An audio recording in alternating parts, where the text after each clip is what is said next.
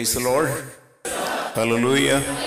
கத்தரும் ரட்சகருமாய் இருக்கிற நம்முடைய ஆண்டவராக இயேசு கிறிஸ்துவின் ஈடு இணையற்ற நாமத்தில் இந்த மாலை வேளை வேத பாட வகுப்பிற்கு இங்கே ஆலயத்தில் எனக்கு முன்பாக நேரே வந்து அமர்ந்திருக்கிற உங்களையும் உலகின் பல்வேறு பகுதிகளில் ஆன்லைன் மூலமாக இன்றைய வேத பாடத்தின் சத்தியங்களுக்காக ஆவலோடு காத்து கொண்டிருக்கிற உங்களையும் அன்போடு வாழ்த்தி வரவேற்பதில் நான் மிகுந்த மகிழ்ச்சி அடைகிறேன். அலலூயா கத்துடைய வேத புஸ்தகத்தில் தேடி வாசிக்க வேண்டும் ஏனென்றால் அதில் ஒன்றும் ஜோடி இல்லாமல் இராது என்று வேதம் சொல்லுகிறது. அப்படின்னு அர்த்தம் என்னென்னா ஒன்னே ஒன்றை பிடிச்சிக்கிட்டு இதுதான் உபதேசம் அப்படின்னு தொங்க வேண்டிய அவசியம் இல்லை. ஒன்றோடு ஒன்று ஒப்பிட்டு பார்த்து சரியானதை நாம் அடைந்து கொள்ள வேண்டும் என்பது தேவனுடைய திட்டம். அல்லேலூயா அது மாத்திரம் வேத வாக்கியங்களை ஆராய்ந்து பாருங்கள். தேடி வாசியுங்கள்னு சொல்றாரு. இன்னொரு இடத்துல என்ன சொல்றாரு ஒன்றில் ஆராய்ந்து பாருங்கள். அப்படி ஆராய்ந்து பார்ந்த ஒரு சபையை குறித்து யாராவது சொல்ல முடியுமா? எந்த சபை? எந்த பட்டணத்தில் இருந்த சபை யார்? பெரேயா பட்டணத்தில் இருந்த சபை. கத்துடைய வேத வாக்கியங்கள் இப்படி இருக்கிறதா என்று அவர்கள் அனுதினமும் அவைகளை ஆராய்ந்து பார்த்ததினால் அன்றைய காலகட்டத்தில் மிகவும் புகழ்பெற்ற ஒரு பிரபலமான நல்ல சாட்சி உள்ள சபை வந்து தெசலோனிக்கே பட்டணத்து சபை. ஆனா இங்க லூக் அதை எழுதும்போது என்ன சொல்கிறான்னா அவர்களை பார்க்கிலும் இவர்கள் அதிக நற்குணசாலிகளாய் இருந்தார்கள். அப்படின்னு அர்த்தம் என்ன தெரியுமா? வேதம் தன்னை தொடுகிற எவரையும் தொட்டு சுகமாக்கி கழுவி சுத்திகரித்து ஒரு மேன்மையான நிலைமைக்குள் கொண்டு போகாமல் விடாது. இதுதான் அதுதான் அதனுடைய அர்த்தம். வேதத்தை உண்மையான இருதயத்தோடும் வாஞ்சையோடும் தேடி ஆராய்கிற கருத்தோடு வாசிக்கிற எவரையும் அது கண்ணும் கருத்துமாய் உயர்த்தி மகிழ்கிற புத்தகம்தான் கத்தருடைய புத்தகமாகிய வேதம். அல்லேலூயா அதனால வேத புஸ்தகங்களை புத்தகத்தின் பகுதிகளை சங்கீதக்காரன் சொல்லுகிறது போல கத்தருடைய வேதத்தில் இரவும் பகலும் அப்படின்னா காலையில் ஒரு நேரம் பயிர் படிக்கிறேன் படுக்கிறதுக்கு முன்னாடி ஒரு ப- படிக்கிறேன் அப்படிங்கிறது வந்து பாரம்பரியம். ஆனா இரவும் பகலும் எப்பொழுதெல்லாம் எனக்கு நேரம் கிடைக்கிறதோ அப்பொழுதெல்லாம் நான் அதை தியானிப்பேன் அப்படிங்கிறது பக்தி வாழ்க்கை. பாரம்பரிய வாழ்க்கை என்னன்னா காலையில் ஒரு முறை பைபிள் படிப்பாங்க படுக்கிறதுக்கு முன்னாடி ஒரு முறை. ஆனா பக்தி வாழ்க்கை என்பது இரவும் பகலும் அது நம்முடைய என்னவா இருக்கணும்? தியானமாய் இருக்கணும். அது நம்மை ஆசீர்வதிக்கப்பட்ட மனிதன். பாக்கியவான் என்ற வார்த்தைக்கு அர்த்தம் என்ன? ஆசீர்வதிக்கப்பட்ட மனிதன். அநேகருடைய வாழ்க்கையில் ஆசீர்வாதங்கள் இல்லை அப்படின்னு சொல்லி ஆலயத்துக்கு போய் என்ன பிரயோஜனம்? ஆண்டவரை தேடி என்ன பிரயோஜனம்? த- அப்படிங்கிறாங்க. நீ ஆலயத்துக்கு வருகிற நீ ஆண்டவரை எப்படி தேடுற அப்படிங்கிறது தெரியாது. தேடுறதுனுடைய முதல் வழியே என்ன தெரியுமா? இந்த புஸ்தகத்தில் தான் நீ அவரை தேடணும். ஏன்னா அங்கே சின்ன சொல்கிற தெரியுமா? என்னை குறித்து சாட்சி கொடுக்கிறவைகளும் எவைகளே? அவைகளே அப்படிங்கிறார். அப்படின்னா நீ ஆண்டவரை முதல்ல எங்கே தேடணும்? ஆலயத்தில் தேடக்கூடாது. கட்டடத்தில் தேடக்கூடாது. எங்க தேடணும்? வேதத்தில் தேடு. ஒவ்வொரு வசனங்களிலும் ஒவ்வொரு வார்த்தையிலும் அவர் உனக்கு தென்படுவார். நீங்கள் அவரை தேடினால் அவர் உங்களுக்கு என்ன செய்வார்? தென்படுவார் என்று தீர்க்கதரிசி சொல்லுகிறார். அதனால கத்தருடைய வேதத்தை குறித்த நம்முடைய மனப்பான்மை மாற வேண்டும். கடமைக்காக வேதம் வாசிப்பது புரியுதோ புரியலையோ மந்திரம் ஓதுற மாதிரி எதையோ வாசித்துட்டு ஒரு சின்ன ஜெபம் பண்ணிட்டு ஓடுறதெல்லாம் கத்தருடைய வருகை நெருங்கி கொண்டிருக்கிற இந்த நாட்களுக்கு ஒரு விதத்திலும் உங்களுக்கு என்னவா இராது? உதவியாக இராது. நம்ம எல்லாருமே ரொம்ப சீரியஸா வேதத்துல ஒரே ஒரு வசனத்தை தியானிக்க நான்லாம் சில சமயத்துல ஒரே ஒரு வசனத்துல அந்த நாளுடைய தியானம் எனக்கு போயிடும் அதுக்காக நீங்க அப்படி முடியாது. அந்த ஒரு வசன தியானம் என்பது நீங்க ரெண்டு மணி நேரம் தியானிக்கிறதை விட அது மிகப்பெரியதா இருக்கும். சில சமயத்தில் ஒரே அதிகாரத்தோடு நிற்க வேண்டும். ஏன்னா அது வந்து இது ஒரு பெரிய கடல். அதை நீ பார்க்கிற விதம். இப்பெல்லாம் வந்து இந்த பெயிண்டிங் பார்த்தீங்க அப்படின்னா இப்போ என்ன பெயிண்டிங் யாருக்காவது விவரம் தெரிஞ்சவங்க சொல்லுங்க பார்க்கலாம். த்ரீ டி அப்படியே தத்ரூபமா ஏங்க இப்பெல்லாம் அதெல்லாம் காட்டுறாங்க டிவியில் நியூஸ்ல எல்லாம் பார்க்குறீங்க நீங்கள் வந்து பல நாடுகளுடைய பிரபலமான ஸ்ட்ரீட் இப்போ எம்ஜி ரோடு மாதிரி இதுலலாம் பார்த்தீங்கன்னா ஒரு பூனை மாதிரி ஒரு படம் இருக்கும். நிஜமாவே அது கத்துற சத்தம் கேட்கும். அப்படி இல்லை ஒரு சிங்கம். அது வந்து அப்படியே நிஜமாவே பாயிற மாதிரி மக்கள் ஃபீல் பண்ணுவாங்க. இன்னைக்கு இன்னைக்கு நேற்றைக்கு இர- இரவு நியூஸ்ல கூட நான் பார்த்தேன். சீனாவில் வந்து ஒரு ஆர்டிஸ்ட் வந்து த்ரீ டைமென்ஷனில் வந்து ஒரு முகத்தை வரைகிறார். அந்த கண் இமைகளெல்லாம் என்ன செய்யுது அப்படியே ஆச்சரியமா இருக்கு. நமக்கு புரிஞ்சிக்க முடியல. அதுக்கு பேர் டைமென்ஷன் த்ரீ டைமென்ஷன் இன்றைக்கு உலகத்தில் இருக்கிற நீங்க செய்றீங்களா சரிதர்? த்ரீ டைமென்ஷன் நீங்க பாத்தீங்க அப்படின்னா நேற்று பாக்குறேன் ரோட்ல ரோட்ல வரைகிறாங்க அதை.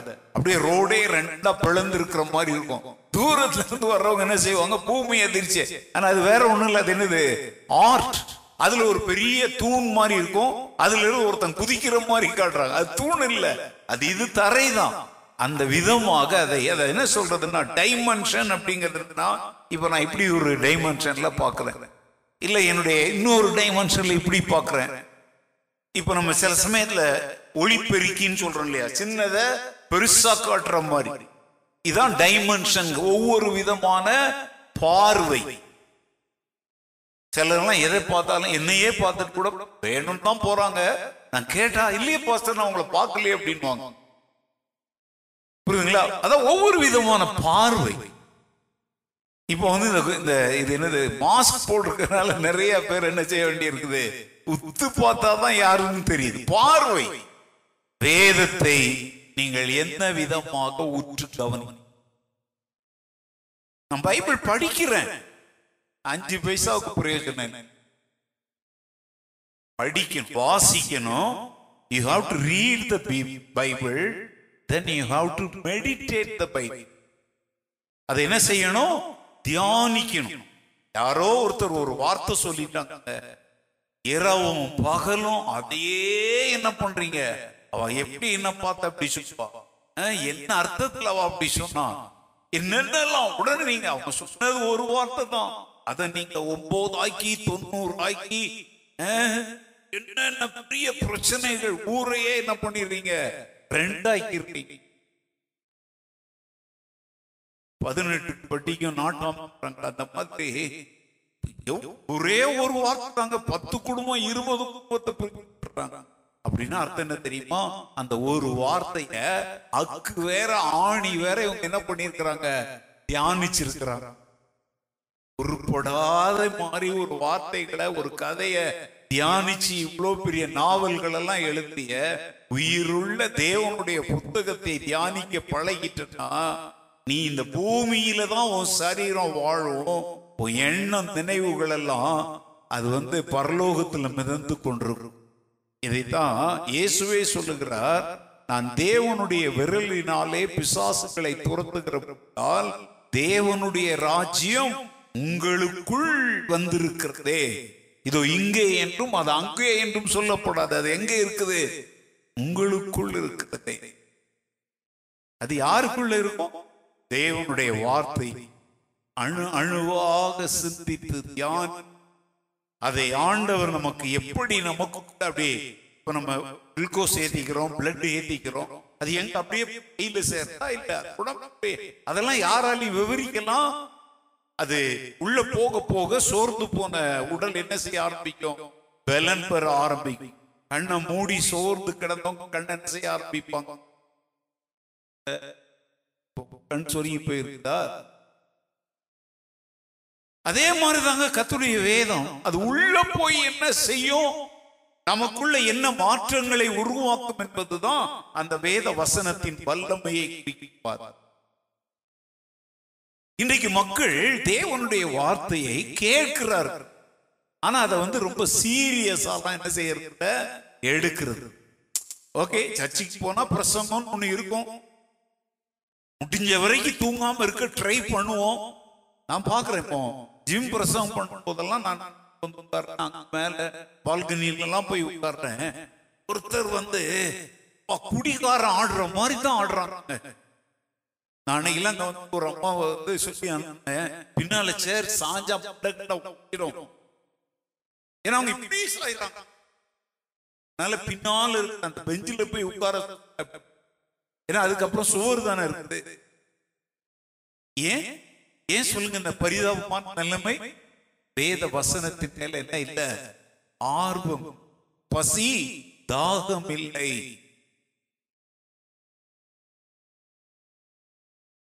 நீ காலையில வாசித்த ஒரு வசனத்தை உங்களுக்கு நினைவுபடுத்தி இன்றைய வேத பாடத்தை நீங்க இதை வாசிக்கிறீங்களா வாசிக்கலன்னு எனக்கு தெரியாது. இன்றைக்கு நான் தியானித்த ஒரு வசனம். எசைக்கியல் முப்பத்தி மூன்றாவது அதிகாரம் முப்பத்தி ரெண்டாவது வசனம். எசைக்கியல் chapter thirty three verse thirty two Bible எடுத்து வாசிங்க எல்லாரும் கேளுங்க எல்லாரும் பைபிள் பாருங்க எழுது. இது வேத பாடம் இல்ல ஒரு முன்னுரைக்காக நான் சொல்லுகிற வசனம் எழுதலாம் வேண்டாம் வாசி இதோ இனிய குரல் கீத வாக்கியம் வாசத்தில் சாமர்த்தியமுடையவன். பாடும் இன்பமான பாட்டுக்கு சமானமாயிருக்கிறாய். அவர்கள் உன் வார்த்தைகளை கேட்கிறார்கள் ஆனாலும் அவைகளின்படி செய்யாமற் போகிறார்கள். இதோ அது வருகிறது. அது வருகையில் தங்கள் நடுவிலே ஒரு தீர்க்கதரிசி இருந்தான் என்று அறிந்து கொள்வார்கள் என்றார். ஓகே. சமீப நாட்களில் வந்து எங்களுக்குள்ள இருக்கிற ஒரு பெரிய மனசோர்வு ஆலயங்கள் பூட்டி கிடந்துச்சு சபைகளில் வருமானம் இல்லை இதெல்லாம் எங்களுக்கு ஒரு பெரிய பிரச்சனையே இல்லைங்க.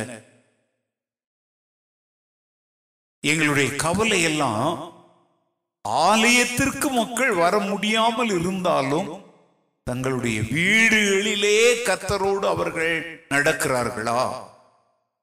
வேதத்தை ஒழுங்காய் வாசிக்கிறார்களா? குடும்ப ஜெபம் செய்கிறார்களா? அவர்களுடைய குடும்ப ஆராதனைன்னு ஒண்ணு நடத்துறாங்களா? இதுக்காகவே ஒரு பத்து நாள் எங்க உட்கார வச்சு நம்ம தம்பி கனி தலைமையில் தலைமையில எல்லாருக்கும் போன் உங்களுக்கு எல்லாம் போன் வந்துச்சா? என்ன முடிக்கிறீங்க? வந்துச்சு. வேற ஏதாவது கேட்டாங்களா? நிறைய கடை எப்படி இருக்கிறீங்க? அடுத்தது அவங்க கேட்ட கேள்வி என்ன? உங்க வீட்டுல ஜெபம்லாம் பண்றீங்களா? குடும்ப ஜெபம் பண்றீங்களா? வேதம் வாசிக்கிறீங்களா? குடும்பமா எல்லாரும் சேர்ந்து என்ன செய்கிறீங்களா ஆராதிக்கிறீங்களா? இதைத்தான் நாங்க தெரியும். இப்ப பாருங்க அரசாங்கமே இலவசமாய் உதவி செய்ய முடியாத நிலைமைக்கு அவங்களே கை பிசைந்து நிக்கிறாங்க. பொருளாதாரமே அடி வாங்கிட்டு கிடக்கு. இப்ப சர்ச்சில் இருந்து வந்து எல்லார் வீட்டுக்கும் மூட்டை மூட்டையா பாதம் தோறும் அனுப்புற அளவுக்கெல்லாம் நிலைமை இல்லை. அப்படியெல்லாம் செய்யவும் இயலாது. ஆனா நீங்க தேவனுடைய வார்த்தையில நிலைத்திருந்தால் உங்களுடைய அடிப்படை தேவைகள் கண்டிப்பாக சந்திக்கப்படும். நான் அப்போ சொல்றேங்க செய்ய வேண்டியவர்களுக்கு கண்டிப்பா செஞ்சோம். அதுல எங்களுடைய மனசாட்சி வந்து பரிபூர்ண திருப்தியா இருக்கு ஒரு சிலருக்கு செய்யவில்லை ஏன்னா நீங்க உங்களையே தாங்கிக் கொள்ளும் சக்தி திறமையா ஆண்டவர் உங்களுக்கு தந்திருக்கிறார். அந்த பலனற்றவர்களுக்கு சபை கண்டிப்பா என்ன செய்தது? ஆனா அதை விட நாங்க செய்த பெரிய உதவி என்ன தெரியுமா? உடைய ஆத்துமா உயிரோடு இருக்கிறதா? கத்தரோடு நடக்கிறீர்களா என்று கவலைப்பட்டோம். அதை குறித்து உங்களை நாங்கள் விசாரித்தோம் அதற்காக ஜெபித்தோம். நீங்கள் தேவனுடைய வார்த்தையிலே வளர வேண்டும் என்பதற்காக தொடர்ந்து திருவசன போதனைகளை உங்களுக்கு என்ன பண்ணிக்கிட்டே இருந்தோம்? அனுப்பிக்கிட்டே இருந்தோம். இதுதான் நாங்க உங்களுக்கு செய்த மிகப்பெரிய உதவி. சரீரத்துல கூட பட்டினி கிடந்துடலாம் ஆனா ஆத்மாவில் பட்டினி கிடந்தா ஆண்டவரோடு உள்ள உறவு செத்து போயிடும். ஓகே இந்த வாசித்த வசனம் வந்து என்னுடைய நீண்ட நாள் கேள்விக்கு ஒரு பெரிய விடையாக இன்றைக்கு காலையில நான் தியானித்தது எசைக்கியல் தீர்க்கதரிசியை கொண்டு கீழ்ப்படிய மனமற்ற எப்போது போதனைகளை கேட்டாலும் எதிர்த்து நிற்கிற முரட்டாட்டம் பண்ணுகிற கடின கழுத்துள்ள இஸ்ரவேல் மக்களை குறித்து ஆண்டவர் பேசுகிறார். அங்க தீர்க்கதரிசி இப்ப தீர்க்கதரிசினா இப்ப இன்னைக்கு எங்களை மாதிரி ஊழியக்காரன் தானே எடுத்துக்கோங்க அந்த காலத்துல அவங்களுக்கு பேர் என்ன பேரு? தீர்க்கதரிசி. தீர்க்கதரிசி எப்படிப்பட்டவர்? அவர் சொல்லுகிற தேவனுடைய வார்த்தைகளாகிய தீர்க்க தரிசனங்கள் எப்படிப்பட்டது?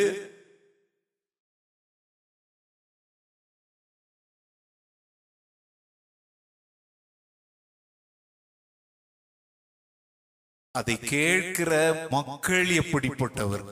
எத்தனை காரியம் அதுல சொல்லியிருக்கு? தீர்க்கதரிசி என்பவன் யார்? கொஞ்சம் பேசு பரவாயில்ல.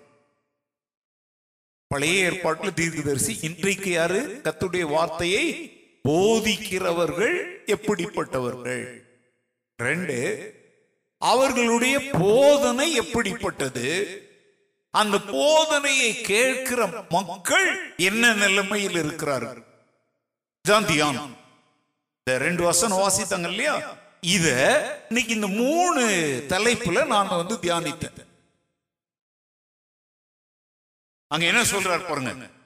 இதோ நீ இனிய குரலும் கீத வாத்தியம் வாசிப்பதில் சாமர்த்தியமும் உடையவன். பாடும் இன்பமான பாட்டுக்கு சமானமாயிருக்கிறாய். கத்துடைய ஊழியக்காரனை பார்த்து ஆண்டவர் சொல்றார். இனிய குரலை உடையவன். கீத வாத்தியம் வாசிப்பதில் சாமர்த்தியம் உடைய ஒருவன். அப்படின்னா நல்ல மியூசிக் டேலண்டும் நல்ல சிங்கிங் டேலண்டும் இருக்கிற ஒருத்தன் பாட்டு பாடுனா அது எவ்வளவு இன்பமா அதே மாதிரி என் வார்த்தையை பிரசங்கிக்கிறவனே நீயும் என் பார்வையில் இன்பமானவன். ஆண்டவர் சொல்றாரு அதற்கு சமமாய் இருக்குதாய் பாருங்க இப்போ இவனுடைய போதனைகளை கேட்கிற மக்களை குறித்து என்ன சொல்றார்? அவர்கள் உன் வார்த்தைகளை கேட்கிறார்கள். ஆனாலும் அவைகளின்படி கேட்கிற மக்களுடைய நிலைமையை பாருங்க கேட்கிறாங்க. ஆனா அதன்படி செய்கிறதில். மூணாவது இவனுடைய போதனை எப்படிப்பட்டதுன்னு சொல்றார் பாருங்க. இதோ அது வருகிறது. தீமை பொல்லாப்பு தண்டனை நியாய தீர்ப்பு வருகிறது. அது வரும்போது தங்கள் நடுவில் ஒரு தீர்க்கதரிசி இருந்தான் என்று என்ன செய்வார்கள்? என்னது வந்ததுக்கு அப்புறம் தண்டனையும் நியாய தீர்ப்பும் வந்ததுக்கு அப்புறம் ஐயோ தேவனுடைய வார்த்தையை போதித்த ஒரு தீர்க்கதரிசி நம்ம மத்தியில இருந்தானே. அவன் சொன்னபடிதானே இப்ப நடக்குதுன்னு சொல்லி இப்ப என்ன செய்வாங்க? மார்பில் அடித்துக் கொள்வாங்க. உலகமெங்கும் இருந்து இந்த வார்த்தைகளை கேட்டுக்கொண்டிருக்கிற கத்தருடைய பிள்ளைகளே எசேக்கியேல் முப்பத்தி ரெண்டாவது அதிகாரம் முப்- முப்பத்தி மூன்றாவது அதிகாரம் முப்பத்தி ரெண்டு முப்பத்தி மூன்று ஆகிய வசனங்களை இதுவரைக்கும் நீங்க வாசிக்கலன்னா இன்றைக்கு அதை மீண்டும் ஒரு முறை வாசிங்க. அதை எப்படி தியானிக்கணும்னு மூன்று தலைப்புகளை சொல்லி இருக்கிறேன் தேவனுடைய ஊழியக்காரன் எப்படிப்பட்டவன்? அவனுடைய வார்த்தைகளை கேட்கிறவர்கள் எப்படிப்பட்டவர்கள்? அவன் சொல்லுகிற உபதேசங்கள் அது பொய்யா உண்மையா நிறைவேறுமா இல்ல என்பதை கர்த்தர் நிச்சயமா என்ன செய்வார்? நிரூபிப்பார்.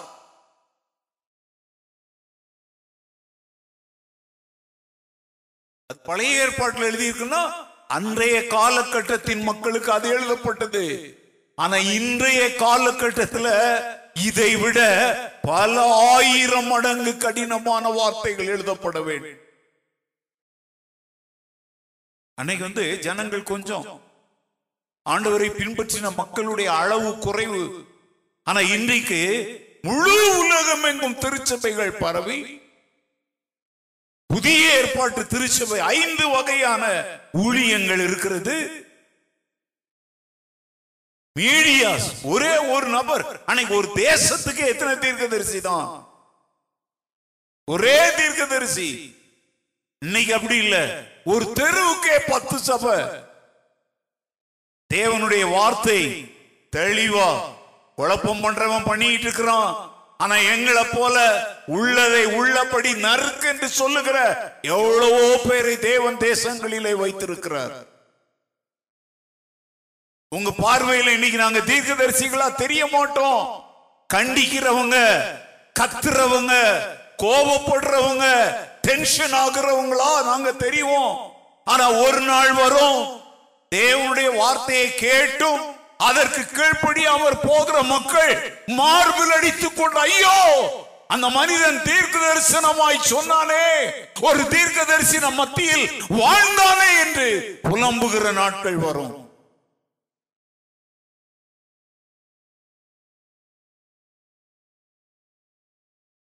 முழு உலகத்திற்கும் அறிவிக்கப்பட வேண்டிய செய்தி கடல்ல கரைத்த பெருங்காயம் மாதிரி.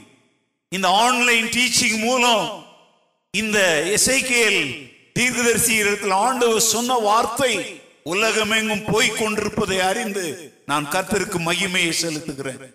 இன்றைக்கு காலையில என்னுடைய தியான நேரத்துல ஆண்டவர் பேசினத இந்த நாள் இன்னும் முடியல. அதற்கு முன்பாகவே உலகமெங்கும் அனுப்பி கொண்டிருக்கிறேன்.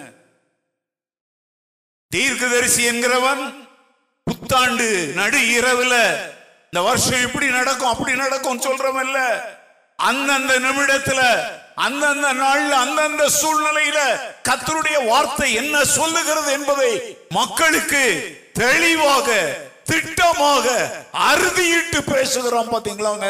அவன் தான் தீர்க்கதரிசி. பாஸ்டர் சொல்லலாம் பிரதர் சொல்லலாம் என்ன வேணான்னு சொல்லலாம். கத்தருடைய வார்த்தையை தெளிவாய் உள்ளதை உள்ளபடி உரைக்கிற ஒரு தீர்க்கதரிசி வாழும் பொழுதே அவன் தீர்க்கதரிசி என்பதை நீங்கள் அடையாளம் கண்டு கொள்ளாமற் போனால் அவனை தேவன் எடுத்துக்கொண்ட பின்பு அவன் மூலம் உரைக்கப்பட்ட நியாய தீர்ப்பும் தண்டனையும் உங்கள் மேல் வரும் பொழுது ரெண்டு நினைவு கூறுவீங்க. ஓ இந்த மனிதன் ஒரு மெய்யான தீர்க்கதரிசி அவன் மூலமாய் சொல்லப்பட்ட செய்திகள் மெய்யாகவே யாருடைய வார்த்தைகள்? தேவனுடைய வார்த்தைகள்.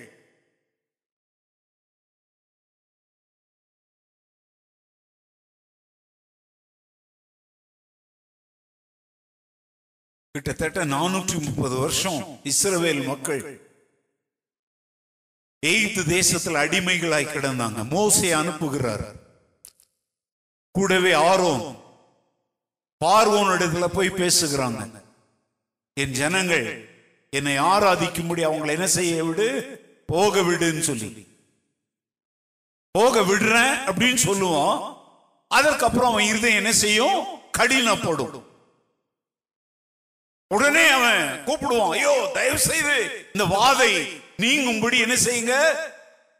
கடவுள் இடத்துல வேண்டிக் கொள்ளுங்க. நான் உங்களை என்ன பண்ணிடுறேன்? விட்டுறேன் வாதை நீங்கிடும். ஆனா அவன் இருதயம் என்ன செய்யும்? திரும்பவும் கடினப்படும். எத்தனை முறை அப்படியாச்சு? பத்து முறை. அப்படின்னா அர்த்தம் என்ன? தேவன் என்ன சொல்லுகிறார் என்பது யாருக்கு தெரியுது? பார்வோனுக்கு தெரியுது. ஆனாலும் இங்க சொல்லப்பட்டபடி அவர்கள் உன் சொல்லை கேட்கிறார்கள். ஆனால் அதன்படி ஒரு வாதை வந்த போதே ஒழுங்கா மரியாதையா அந்த ஜனங்களை அனுப்பி இருந்தா அந்த எய்த்து தேசத்தின் மேல பத்து வாதைகள் வந்து அவ்வளவு அழிவுகள் ஏன்? பார்வோனுடைய தலைப்புள்ளை சாகுற நிலைமை வந்திருக்குமா? அதனுடைய அர்த்தம் என்ன? கேட்டான். ஆனா அதன்படி செய் நடக்கலமா செய்யல.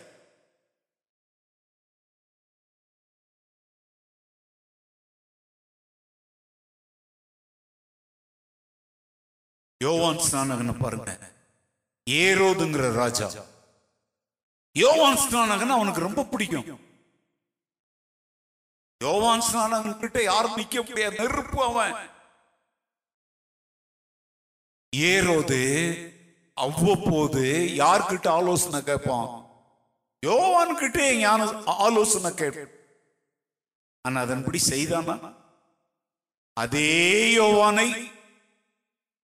அவனுடைய அண்ணன் மனைவியை சேர்த்து கொண்டு அவா கொடுத்த ஆலோசனையை கேட்டு அவனுடைய தலையவே என்ன செய்தான்? அறுத்து எடுத்தான். தேவனுடைய மனிதனுடைய வார்த்தைகளை கேட்டான். ஆனா பாவத்தை விட்டு மனம் திரும்பி தேவனுடைய வழிகள் அவன் நடந்தானா? நடந்திருந்தா ஏரோதனுடைய வரலாறே வேற மாதிரி தானே இருந்திருக்கும். பார்வோன் ராஜாவும் கேட்டான் ஆனா அதன்படி செய்யல. ஏரோது ராஜாவும் கேட்டான் ஆனா அதன்படி செய்யல. அப்போசல் நடபடிகள்ல அகிரிப்பா ராஜாவை குறித்து படிக்கிறோம். அவர் முன்பாக நின்று பவுல் பெரிய விளக்கம் கொடுக்கிறார். பவுலுடைய அந்த ஆவி நிறைவோடு உள்ள அந்த பிரசங்கம் அந்த பிரசங்கம்னு எடுத்துக்கோங்க கோர்ட்ல இவன் விளக்கம் கொடுக்கிறான் கோர்ட் அது. அதை கேட்டுட்டு இருக்கிற அவன் என்ன ஆயிட்டான்? நடிக்கிட்டான். அவன் என்ன சொன்னான் தெரியுமா? பவுலே நீ என்னை கொஞ்சம் குறைய யாராய் மாற்றுகிறாய்? கிறிஸ்தவனாகும்படி சம்மதிக்க பண்ணுகிறாய்னா அவன் கன்வின்ஸ் ஆயிட்டான் பவுல் சொல்றதுதான் சத்தியங்கிற முடிவுக்கு என்ன பண்ணிட்டான்? வந்து அதை வாயில அறிக்கை செய்தான். அவன் என்ன சொல்றான் தெரியுமா? கொஞ்சம் குறைய நீ என்னை கிறிஸ்தவனாக பண்ணுகிறதற்கே நீ என்ன பண்ற? சம்மதிக்க பண்றனா ஆனா கிறிஸ்தவன் ஆகல. கேட்டான் ஆனா அதன்படி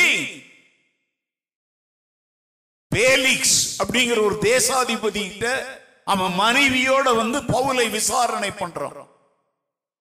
பவுல் வந்து தெளிவா தான் எதற்காக குற்றவாளியாக நிற்கிறான் என்பதை குறித்து பேசும் பொழுது வரப்போகிற நியாய தீர்ப்பை குறித்து பவுல் பேசுறத கேட்ட உடனே பேலிக்ஸ் பயம் அடைந்து என்ன சொன்னான் தெரியுமா? இப்ப நேரம் ஆயிடுச்சு. நான் இன்னொரு முறை உங்ககிட்ட இதை என்ன செய்யற கேட்டு தெரிஞ்சுக்கிறேன் அப்படின்னு சொன்னான்.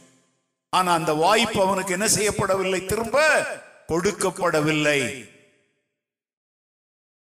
கேட்டான். நியாய தீர்ப்பை கூறி கேட்ட உடனே என்னவும் வந்துச்சு. பயமும் ஆனா என்ன வரல? மனம் திரும்புதல் வரல. என்னுடைய வேத பாடம் இதல்ல. ஆனா இப்ப நான் பேசியிருக்கிற இதுவே ஒரு பெரிய வேத பாடம். பார்வோம் கேட்டான் மனம் மாறவில்லை.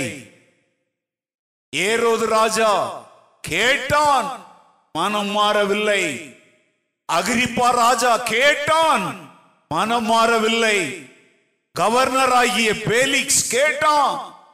மனம் மாறவில்லை. இன்னும் நிறைய சொல்லிட்டே போலாம். எனக்கு நம்முடைய வேத பாடத்தை நடத்தணும். இது நான் வந்து ஒரு எச்சரிப்பாக உலகமெங்கும் அறிவிக்க வேண்டும் என்று இன்றைக்கு காலை தியானத்துல உணர்ந்ததுனால இதை முன்னுரையாக நான் பேசிட்டு இருக்கேன். நான் ஒவ்வொரு முறை இந்த புல்பீட்ல வந்து வேத பாடமா இருக்கலாம் ஞாயிற்றுக்கிழமை பிரசங்கமா இருக்கலாம். இன்னைக்கு நான் உங்களுக்கு சொல்லுகிறேன் இதுதான் என்னுடைய கடைசி பிரசங்கம் அப்படிங்கிற உணர்வோடு தான் ஒவ்வொரு வேத பாடத்தையும் ஒவ்வொரு பிரசங்கங்களையும் நான் செய்கிறேன். உண்மையை சொல்லுகிறேன் தேவன் எனக்கு சாட்சி. ஞாயிற்றுக்கிழமை பிரசங்கம் பண்றேன் செவ்வாய்க்கிழமை இரவு உங்களோடு பேசுகிற வரைக்கும் நான் உயிரோடு இருப்பேன் என்பதற்கு எந்த கேரண்டியும் கிடையாது. அல்லது கத்தருடைய வருகை வராமல் இருக்கும் என்பதற்கு எந்த கேரண்டியும் கிடையாது. அதனால ஒரு தீர்க்க தரிசன பார்வையோடு இந்த பிரசங்கத்திலேயே இதை கேட்கிற மக்கள் தங்களை மாற்றிக்கொள்ள வேண்டும். ஒரு முடிவை கண்டடைய வேண்டும் என்கிற எதிர்பார்ப்போடு தான் பிரசங்கிக்கிறோம். ஹலோ இப்ப கூட நான் சொல்றேங்க இன்னைக்கு காலையில தியானித்த வேத பகுதியை இப்பவே உங்களுக்கு நான் சொல்லிட்ட காரணம் என்ன தெரியுமா? வருகிற ஞாயிற்றுக்கிழமை என் முகத்தை நீங்கள் பார்க்கவோ அல்லது நான் பேசுவதை கேட்போர்க்கோ நீங்களோ நானோ உயிரோடு இருப்போம் என்பதற்கு யாரும் எந்த கேரண்டியும் தர முடியாது.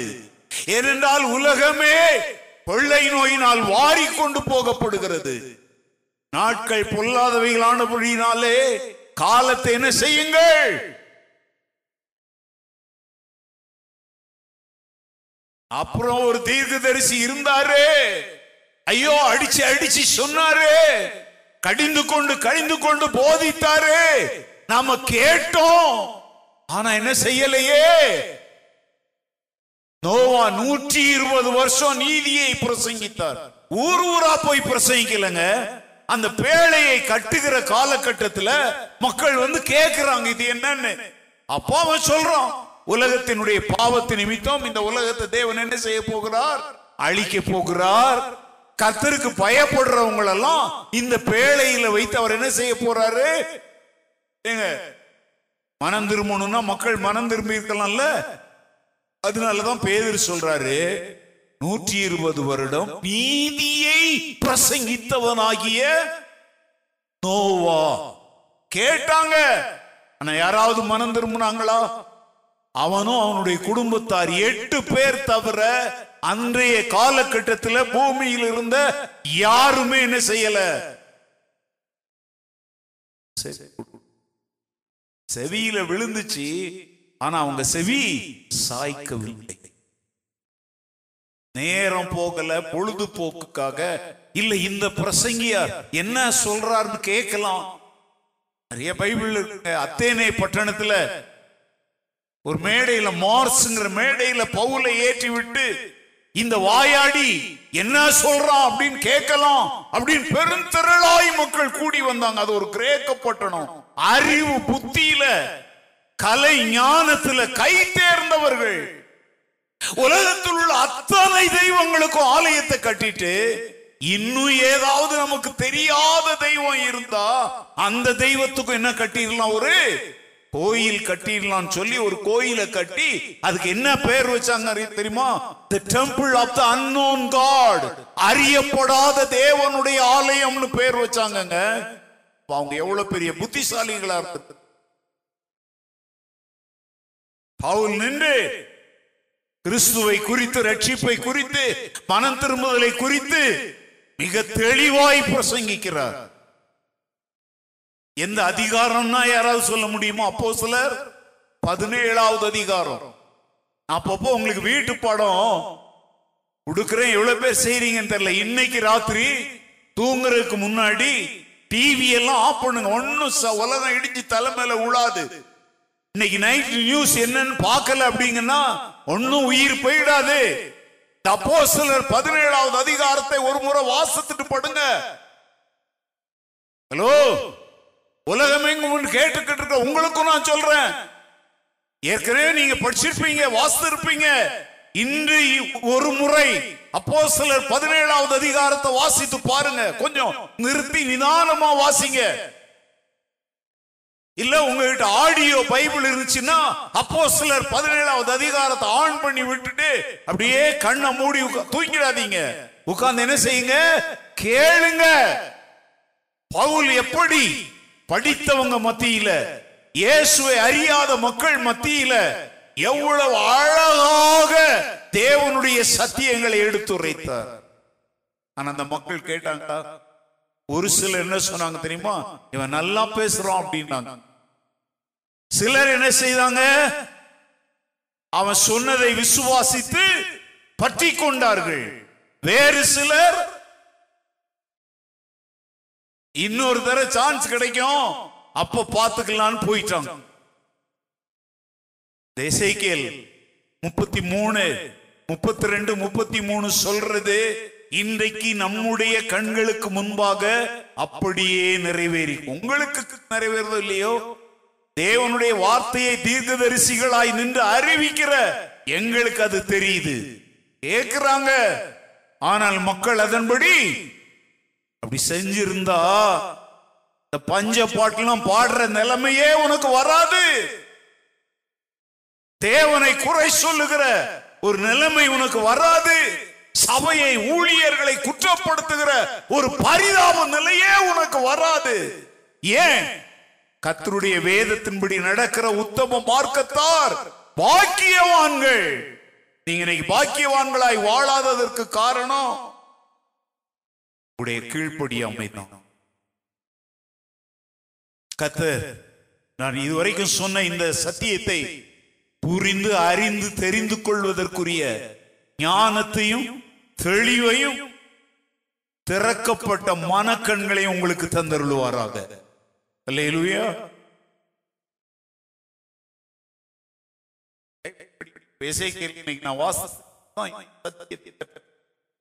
படிச்சிருக்கேன் முந்தி. ஆனா இப்போ நான் கடந்து போகிற அனுபவம் என்ன தெரியுமாங்க? அடிக்கிற பந்து நம்ம கிட்டே திருப்பி வருது. சுவர்ல ஒரு பந்தை நீங்க பால் போட்டீங்கன்னா அது என்ன செய்யும்? இன்னைக்கு நாங்க பிரசங்கம் பண்ணா அதை வச்சு எங்களையே நக்கல் பண்றோம். எங்களையே முறுமுறுக்கிறோம்.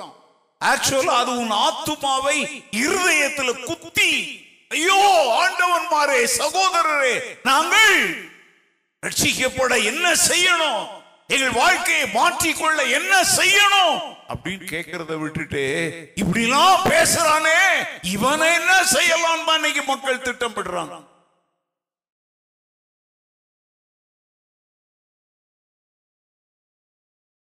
இந்த இரவாவது. நான் சீரியஸா சொல்றேன். பாஸ்டர் ரூபன் என்கிற தேவனுடைய ஊழியக்காரனுடைய கடைசி பிரசங்கம் ஒருவேளை இதுவா இருக்குமோ அப்படின்னு நினைச்சுக்கிட்டு கேளுங்க. நிச்சயமா அது உங்களுடைய உள்ளத்துல கிரியை செய்யும். ஆ, அப்படி நினைச்சுட்டாங்க பேச அதனாலதான் சொல்ல வேண்டியதை தைரியமா என்ன செஞ்சிடலாம்? சொல்லிடலாம். பொய் சொல்றது தான் பயப்படணும். உண்மையை சத்தியத்தையும் சொல்வதற்கு பயப்பட வேண்டிய அவசியமே இல்லை. பொய் சொல்றவனே நெஞ்ச நிமித்திட்டு பைபிள் மேல சத்தியமா சாமி சத்தியமா சொல்றான் சத்தியத்தை சொல்றவன் சத்தியத்திற்காக துணிந்து நின்று பேசுறதுல என்ன பயம்? ஹலோ? ஓகே மீட்பின் சத்தியங்கள் என்கிற தலைப்பிலே சிருஷ்டிப்பு முதல் நித்திய வாழ்வு வரை உள்ள வேதாகமத்தின் மைய பொருளை மீட்பின் சத்தியங்கள் என்கிற தலைப்பிலே நூற்றி பத்தொன்பதாவது வாரமா இது? டுவெண்ட்டி ஒன் நூற்றி இருபத்தி ஒன்றாவது வார வேத பாடத்தை இன்றைக்கு நாம் கற்றுக்கொள்ள போகிறோம். நல்ல கவனிங்க எல்லாருக்கும்? இந்த அறிவிப்பு எல்லாரும் கவனிங்க. அடுத்து வருகிற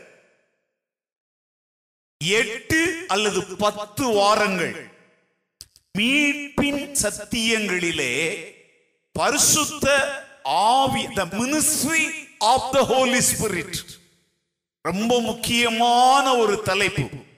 இன்னைக்கு பரிசுத்த ஆவியானவரை குறித்து உலகமெங்கும் ஒரு பெரிய குழப்பம். பல்லாயிரம் கேள்விகள் இருக்குது. அதனால அடுத்த செவ்வாய்க்கிழமையிலிருந்து நான் திட்டமிட்டிருக்கிறேன் எட்டு வாரத்தில் முடிக்கணும் அப்படின்னு சொல்லி. அது பத்து வாரமாய் மாறலாம். ஏன்னா வெரி வெரி இம்பார்ட்டன்ட் டாபிக் உலகம் எங்கும் உள்ள என்னுடைய சகோதர சகோதரிகளுக்கு நான் சொல்றேன் அடுத்த செவ்வாய்க்கிழமை முதல் நீங்கள் இந்த பரிசுத்த ஆவியானவரின் ஊழியம் என்கிற தலைப்பிலே நான் பேச போகிற மீட்பின் சத்தியங்களுடைய பாடம் தாங்க. அதை தவற விட்டு விடாதிருங்கள். பரிசுத்த ஆவியானவரை குறித்த தெளிவில்லாமல் குழம்பி கிடக்கிற மக்களுக்கு இந்த வேத பாடங்களை நீங்கள் அவர்களுக்கு அறிமுகம் செய்து அந்த பாடங்களை கேட்கும்படி வையுங்கள். உங்கள் கண்களை திறந்த அதே தேவாவியானவர் இன்னும் பல்லாயிரங்களுடைய கண்களை திறக்க வேண்டும் என்கிற ஜெபத்தோடு நானும் காத்து கொண்டிருக்கிறேன். சோ அடுத்த வாரத்திலிருந்து எட்டு அல்லது பத்து அல்லது பனிரெண்டு வாரங்கள் என்ன தலைப்புல பேச போறேன்? பரிசுத்த ஆவியானவரின் ஊழியம். The ministry of the holy spirit ஆயத்தப்படுங்க அதற்காக ஜெபம் பண்ணுங்க. ஏன்னா இன்னொரு முறை இந்த தலைப்பில் மீண்டும் ஒரு பெரிய வேத பாடங்களை நடத்த காலம் இருக்கிறதா? கத்துடைய வருகை தாமதமாகுமா? இல்ல நான் ஜீவனோடு இருப்பேனான்னு எனக்கு தெரியாது. அதனால இந்த எட்டு பத்து பனிரெண்டு வாரங்களுக்குள்ள இந்த தலைப்பில் மிக முக்கியமான சத்தியங்களை உங்களோடு பகிர்ந்து கொள்ள நான் காத்து கொண்டிருக்கிறேன் கடந்த வாரத்துல இருந்து நம்ம வந்து எந்த தலைப்புல எதுல முடிச்சேன்னு உங்களால சொல்ல முடியுமா? என்ன தலைப்புல கடந்த பல வாரங்களாக கற்றுக்கொண்டிருக்கிறோம்? உங்கள் மாம்சத்தை அடக்கி ஆளுகிற எஜமானர் யார்தான்? நீங்க தான் நிறைய பேரு நம்ம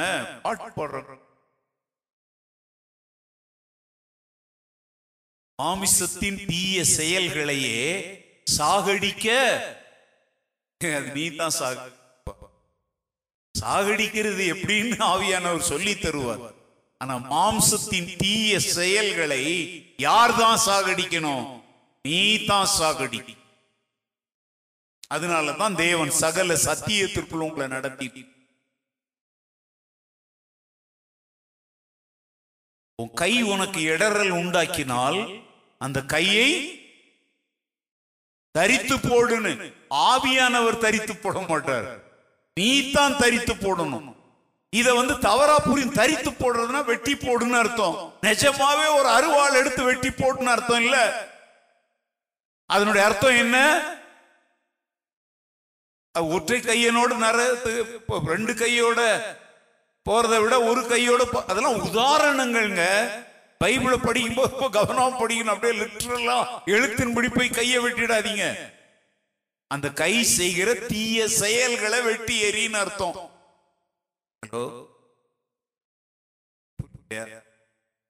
கைய வெட்டி எறின்னு அர்த்தம்னா அந்த கை செய்கிற தீய பீடி பிடிக்கிற பழக்கம் உனக்கு இருக்குன்னா அதை வெட்டி எறின்னு ஆண்டவர் சொல்றார். நீ ரெண்டு கண்ணுடையவனாய் நரகத்திற்கு போவதை பார்க்கலாம் ஒரு கண்ணுடையவனாய் எங்க போலாம்? அப்படின்னு அர்த்தம் என்ன தெரியுமோ? உன் கண்களை இச்சைக்கு இடம் கொடுக்காத டிவியே சரளம் அப்படின்னு விழுந்து கிடக்காத உன் கண்களின் இச்சையை உன்னை விட்டு எடுத்து போடு. பரலோகம் நிச்சயம். அதனால ஓ மாம்சத்தை அடக்கி ஆளுகிறது யார் கையில தான் இருக்குது? கண்ட கண்ட ஊழியக்காரன் நான் என்ன ஜெபம் பண்ணி தரேன்? எங்க உபவாச ஜெபத்துல வா. எங்க சேர்ச்சில் இத்தனை வாரம் நடக்கிற கூட்டத்துல வா. நீ மாம்ச வாழ்க்கையில ஜெயம் எடுத்துருவான்னு சொல்றான்னாலே அவன் கள்ள ஊழியக்காரன். நல்ல கவனிங்க ஆவியின் இந்த வட்டத்திற்குள் தேவன் வசனம் பரிசுத்த தாவியானவருடைய நடத்துதல் என்கிற இந்த மூன்று நிலைகளுக்குள்ள நின்று கொண்டு உன் மாம்சத்தின் எண்ணங்கள் பார்வைகள் யோசனைகள் நினைவுகள் நடக்கைகளை நீயே கட்டுப்பாட்டுக்குள்ள கொண்டு வரணும். கொண்டு வந்தன்னா நீ யாரு? எஜமான். குதிரையில யாராவது சவாரி போயிருக்கீங்களா? ஹார்ஸ் ரைடிங் மெரினா பீச்ல ஊட்டிலையா ஊட்டியில மெரினா பீச்ல. வேற யாருமே இதுவரை குதிரையில ஏறினது இருக்காங்க நல்லா தூக்கிறோம் ரெண்டு நாலு பேர். எப்படி இருந்துச்சு குதிரையில போகும்போது?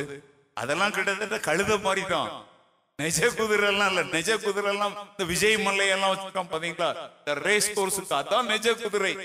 அங்க இருக்கிறதும் குதிரை இவ்வளவு பலம் உள்ள குதிரை எல்லாம் நீ உயிரோட வந்திருக்க மாட்டீங்க? ஆனா அதுல போகும்போது உங்களுக்கு எப்படி இருந்துச்சு? கஷ்டமா இருக்கா எலும்பெல்லாம் குதிரை இருக்கட்டும்பா குதிரையில போறது எப்படி இருந்துச்சு? நீ குதிரை கம்பீரமா இருந்துச்சு. இல்லையா?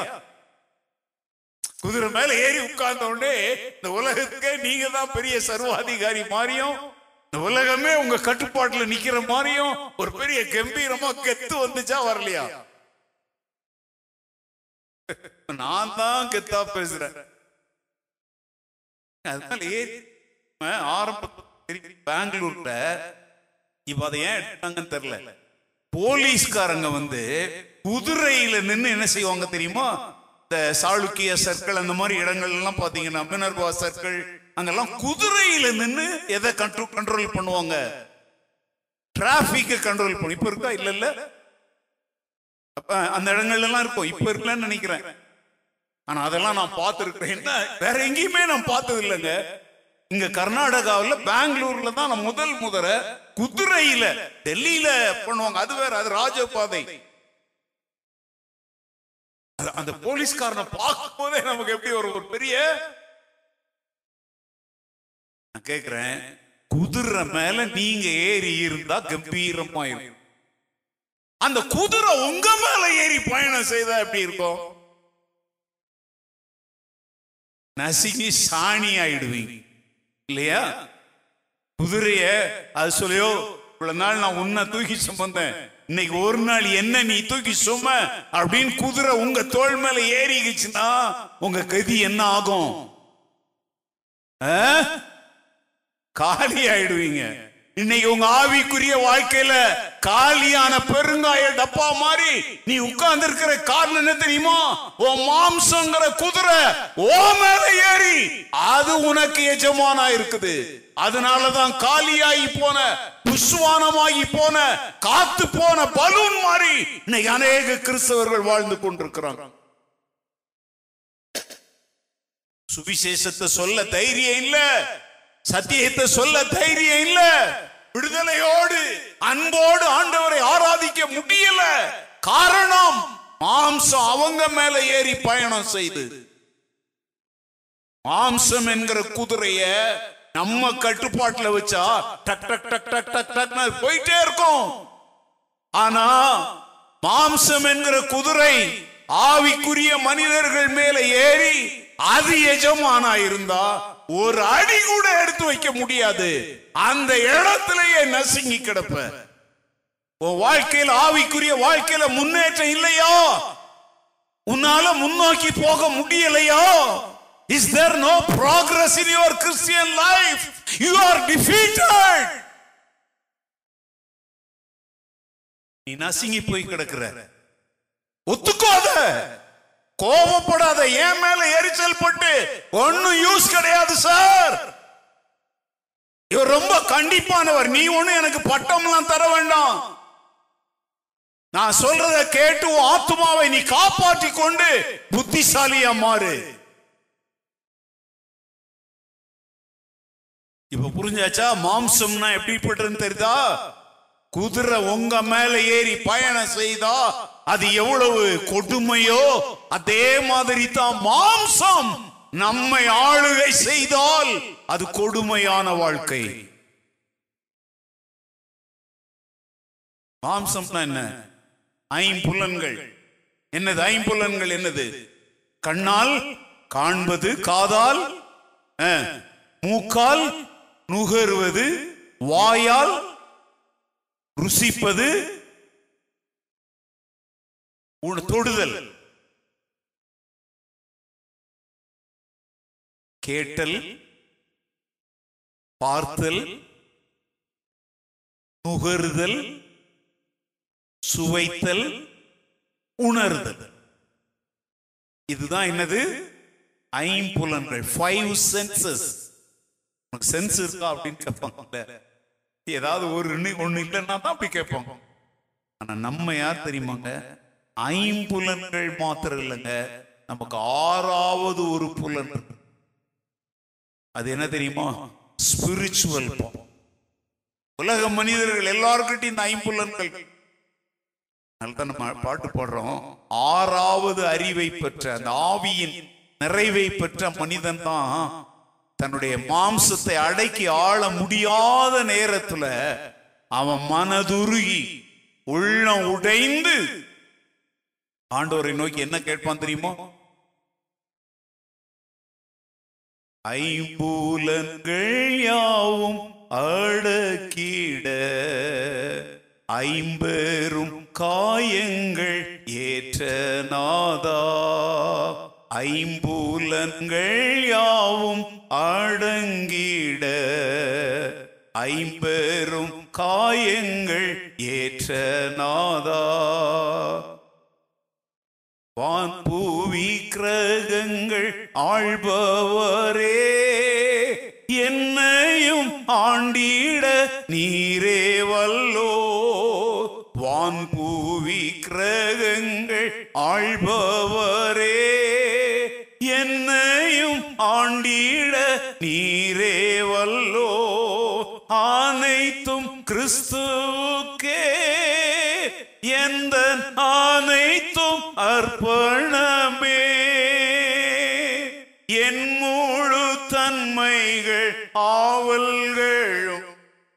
அனைத்தும் கிறிஸ்துக்கே.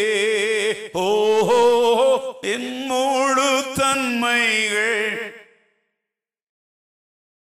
அனைத்தும்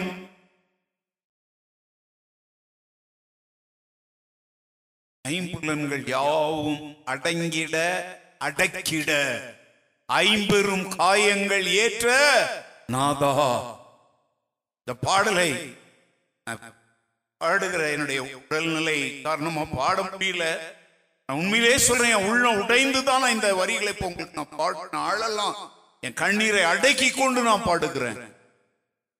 அநேக சமயத்துல படுக்கையில இரவு நேரத்துல தூக்கம் வராத நேரங்கள்ல ஐம்புலன்கள்ல ஏதோ ஒன்று என்னை ஜெயிப்பது போல தெரியும் பொழுது உள்ளத்திலோ உதட்டின் அசைவிலோ ஏன்னா நான் மத்தவங்க தூங்கி இருக்குமோ நான் பாட்டு பாடி ஊரை கூட்டி அது பெரிய வேஷம்லாம் போடக்கூடாது. ஐம்புலன்களை அடக்க ஐம்பெரும் காயங்கள் ஏற்ற ஆண்டவரே வான் புவி கிரகங்களை ஆள்பவரே என்னையும் நீர் என்ன செய்யும்? ஆளுகை செய்யும்.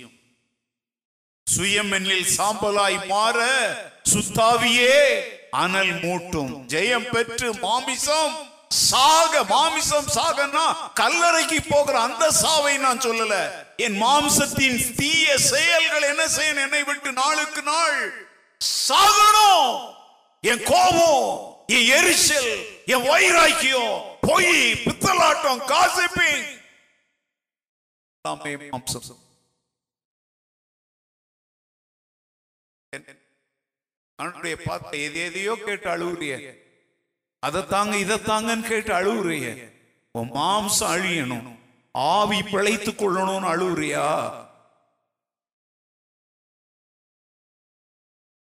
சீரியஸா கேட்க நீ காலையில இருந்து எத்தனை பேர் போய் பேசுனீங்க எத்தனை பேர்? எரிச்சல் பட்டீங்க அல்லது பிறரை எரிச்சல் அடைய வைத்தீங்க? உன் பார்வையால உன் நடவடிக்கையால யாராவது இன்னொருவருடைய இருதயத்தை வேதனைப்படுத்தினீங்களா?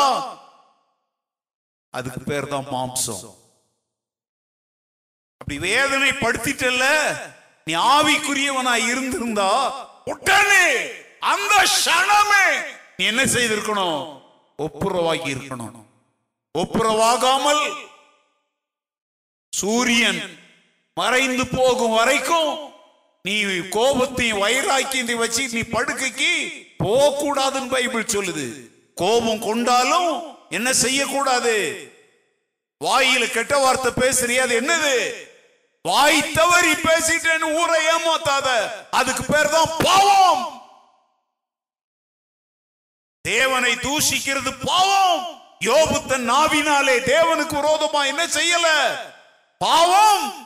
நீ எத்தனை முறை தூஷித்து இருக்கிற எத்தனை முறை ஆண்டவரை குறை சொல்லி இருக்கிற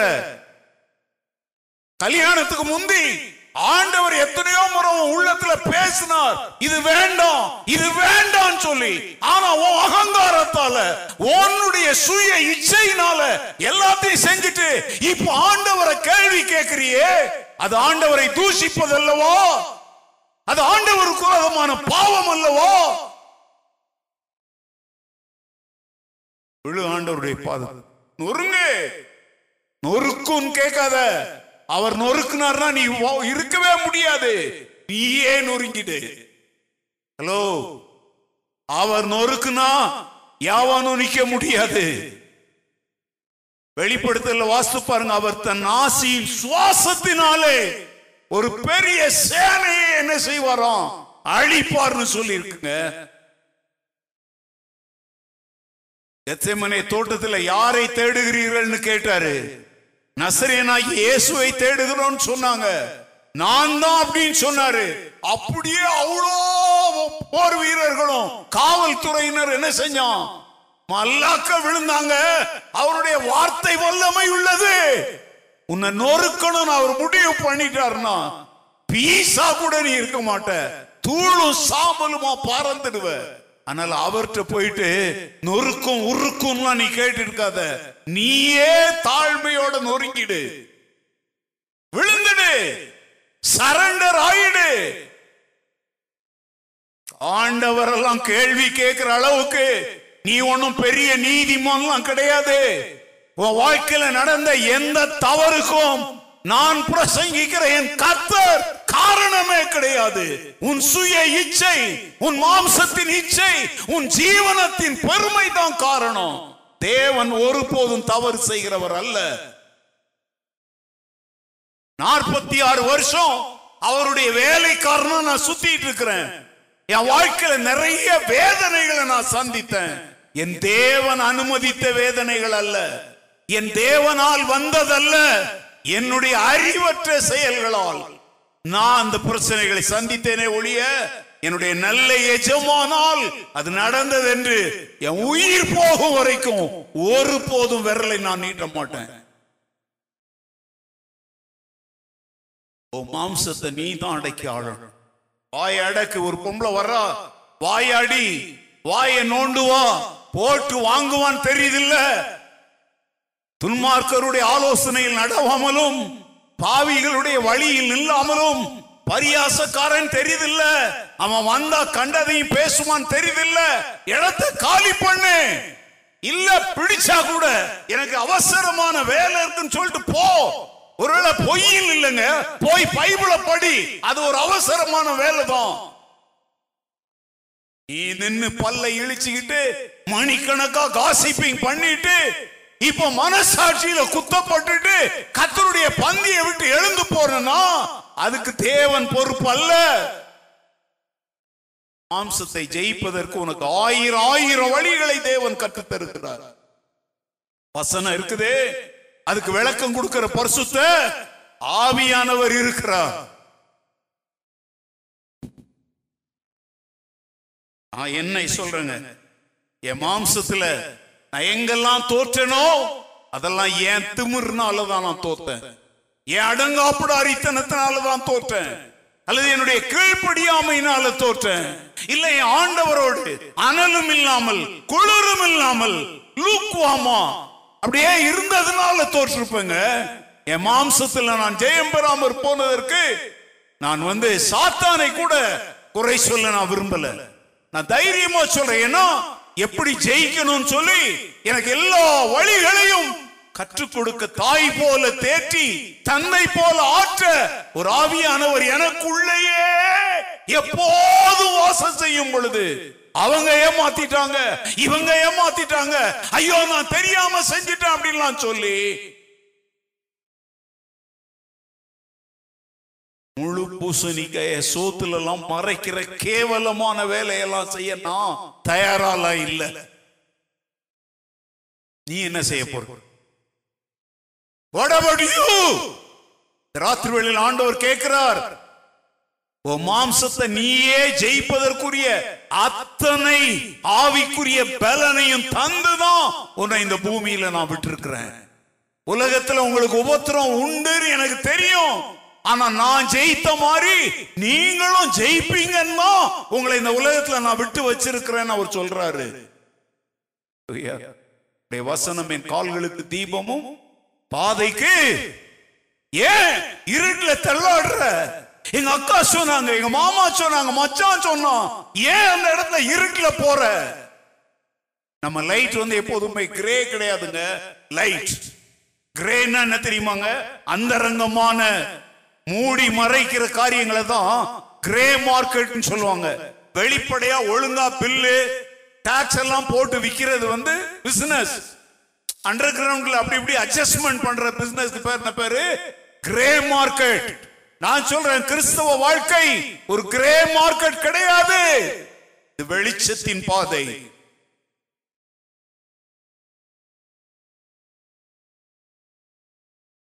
ஏதோ என் ஃப்ரெண்டு கூட்டிட்டு போயிட்டு என்ன ஏமாத்திட்டான். கூட்டிட்டு போனா நீ போன. நீ ஏன் ஏமாந்த? ஏ? உனக்குள்ள இருக்கிற ஆவியானவர் அவ்வளவு பலவீனமானவரா? தேவன் வந்து அவரை மூன்று வார்த்தைகள்ல சொல்கிறோம். அவர் சர்வ வல்லவர் அவர் சர்வ ஞானி அவர் சர்வ வியாபி. எங்கும் நிறைந்தவர் எதையும் செய்ய வல்லவர் எதையும் அறியும். ஆற்றல் உள்ளவர் அவர் உனக்குள்ள இருக்கிறாரா? இல்லையா? உலகத்தில் இருக்கிறவனிலும். பெரியவர் தானே? அப்போ நான் வந்து ஏதோ போய் என்னை ஏமாட்டாங்க வந்து கொக்கோ கோலா தான் குடிடான்னு சொன்னாங்க. நான் அதுக்குள்ள தண்ணியை கலந்துட்டாங்கன்னு எனக்கு தெரியாது. அப்போ சொல்லுடா நீ ஆண்டவரோட நடந்தனா அவன் கலந்திருக்கான்னு தெரியலன்னா கூட அதை தொட முடியாதபடி உள் உணர்வை உன்னுடைய உள் மனசாட்சியோடு பர்சுத்தாபியானவர் பேசும். ஹலோ இந்த ஃபெதர் டச்னு சொல்றோம் பாத்தீங்களா? இப்பெல்லாம் நிறைய பொருட்கள் எல்லாம் விட்டாலே போதும். இப்ப டிவி கூட கம்ப்யூட்டர் கூட லேப்டாப் கூட எல்லாமே இந்த ஸ்மார்ட் போன் கூட எல்லாமே உடனே என்ன செய்யுது? அப்படி பூ மலர் தொட்டால் பூ மலர். அத மாதிரி தான் அது பேர் தான் ஃபெதர் டச்சுங்க அதான் ஃபெதர் டச் பெதர்னா என்னது? இற பரிசுத்த ஆவியானவர். பெதர் டச் மாதிரி நமக்குள்ள இருக்கு. எம்ஐல இருக்கிற ஒரு முடி உள்ள உளுந்தோடனே சின்ன முடி தானே ஆ. அந்த சின்ன முடி ஆ, எனக்கு சின்ன முடி தானே. கண்ணு வந்து அதை விட ஷார்ப்பான ஆத்துமா ஷார்ப்பா இருக்கும். ஒருத்தன் நம்மகிட்ட பேசும்போதே அவன் என்ன கருத்தோட பேசுறான்? அவன் இந்த வார்த்தைகளை உபயோகிக்கும் போது என்ன நோக்கத்தோட இந்த வார்த்தைகளை உபயோகிக்கணும் சொல்றேன் மாம்ச வாழ்க்கையில வெற்றி எடுப்பதற்குரிய எஜமான் நீ தான் ஆனா அதற்குரிய உதவிகளை யார் தருகிறா? பரிசு தாவியானவர் எதன் மூலம் தருகிறார்? வசனத்தை கொண்டு தருகிறார் அந்நிய பாஷையை எல்லாம் கொண்டு தரப்பட்டார் இன்னைக்கு நிறைய பேரு ரொம்ப நேரம் அந்நிய பாச பேசினா என்ன பண்ணிடலாம்? ஆவிக்குரிய அப்படி கத்து கொடுக்குறாங்க. போய்! அந்நிய பாசையில பேசுகிறவன் தனக்கு பக்தி விருத்தி உண்டாக பேசுகிறான். ஆனா இங்க அந்நிய பாச பேசிட்டு அடுத்தால வெளியில வேலை செய்யற இடத்துல தெருவுல காய்கறி வாங்குற இடத்துல என்ன பாச பேசுற? நல்ல கத்திரிக்காய். ஏன் பாப்புன்னு அங்கேயே நீ வாங்கன்னா வாங்கினா அரை மணி நேரம் அவன்கிட்ட பேரம் பேச சரி வேண்டாம் போ, நாளைக்கு நீ சாவு கிடைக்கியா ஆமா. நான் சொல்றேன் உண்மையான மாம்சத்தை ஜெயிக்கிற இது. இன்னொருவருடைய நேரத்தை கூட வீணாக்கம். எங்க வீட்டுல அடிக்கடி ஏற்படுகிற பிரச்சனையே தாங்க குப்பை போடுற எடுக்கிறாங்க தெரியுமா அவங்க வந்து ஒரு பெல் அடிப்பாங்க. நான் வந்து தியானம் எழுதி உட்காந்து பேப்பருக்கு பணம் வாங்க வருவாங்க. நான் என்னுடைய கணிப்பின்படி இன்னைக்கு காலையில கூட நான் சத்தம் போட்டேன். ஏன் உடனே வெளியே வர மாட்டீங்க?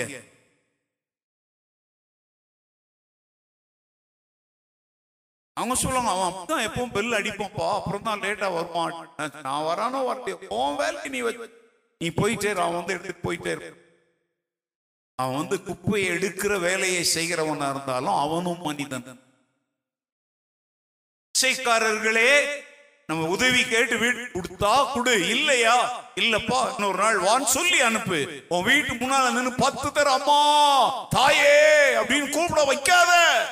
அப்படின்னா நீ இன்னும் மாம்சத்துக்குரியவனா இருக்கிற. ஏன்? சக மனிதன். அவன் என்ன நிலைமையில இருந்தாலும் அவனை மதிக்க நீ பழக இதெல்லாம் எனக்குள்ள ஆண்டவர் கற்றுக் கொடுக்கிற ஷார்ப்பான விஷயம்.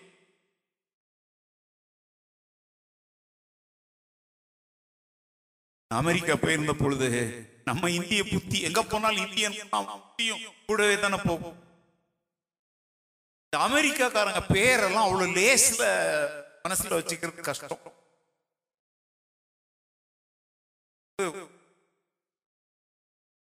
ஒரு ஐநூறு பேர் ஞானஸ்தானம் எடுத்தாங்க.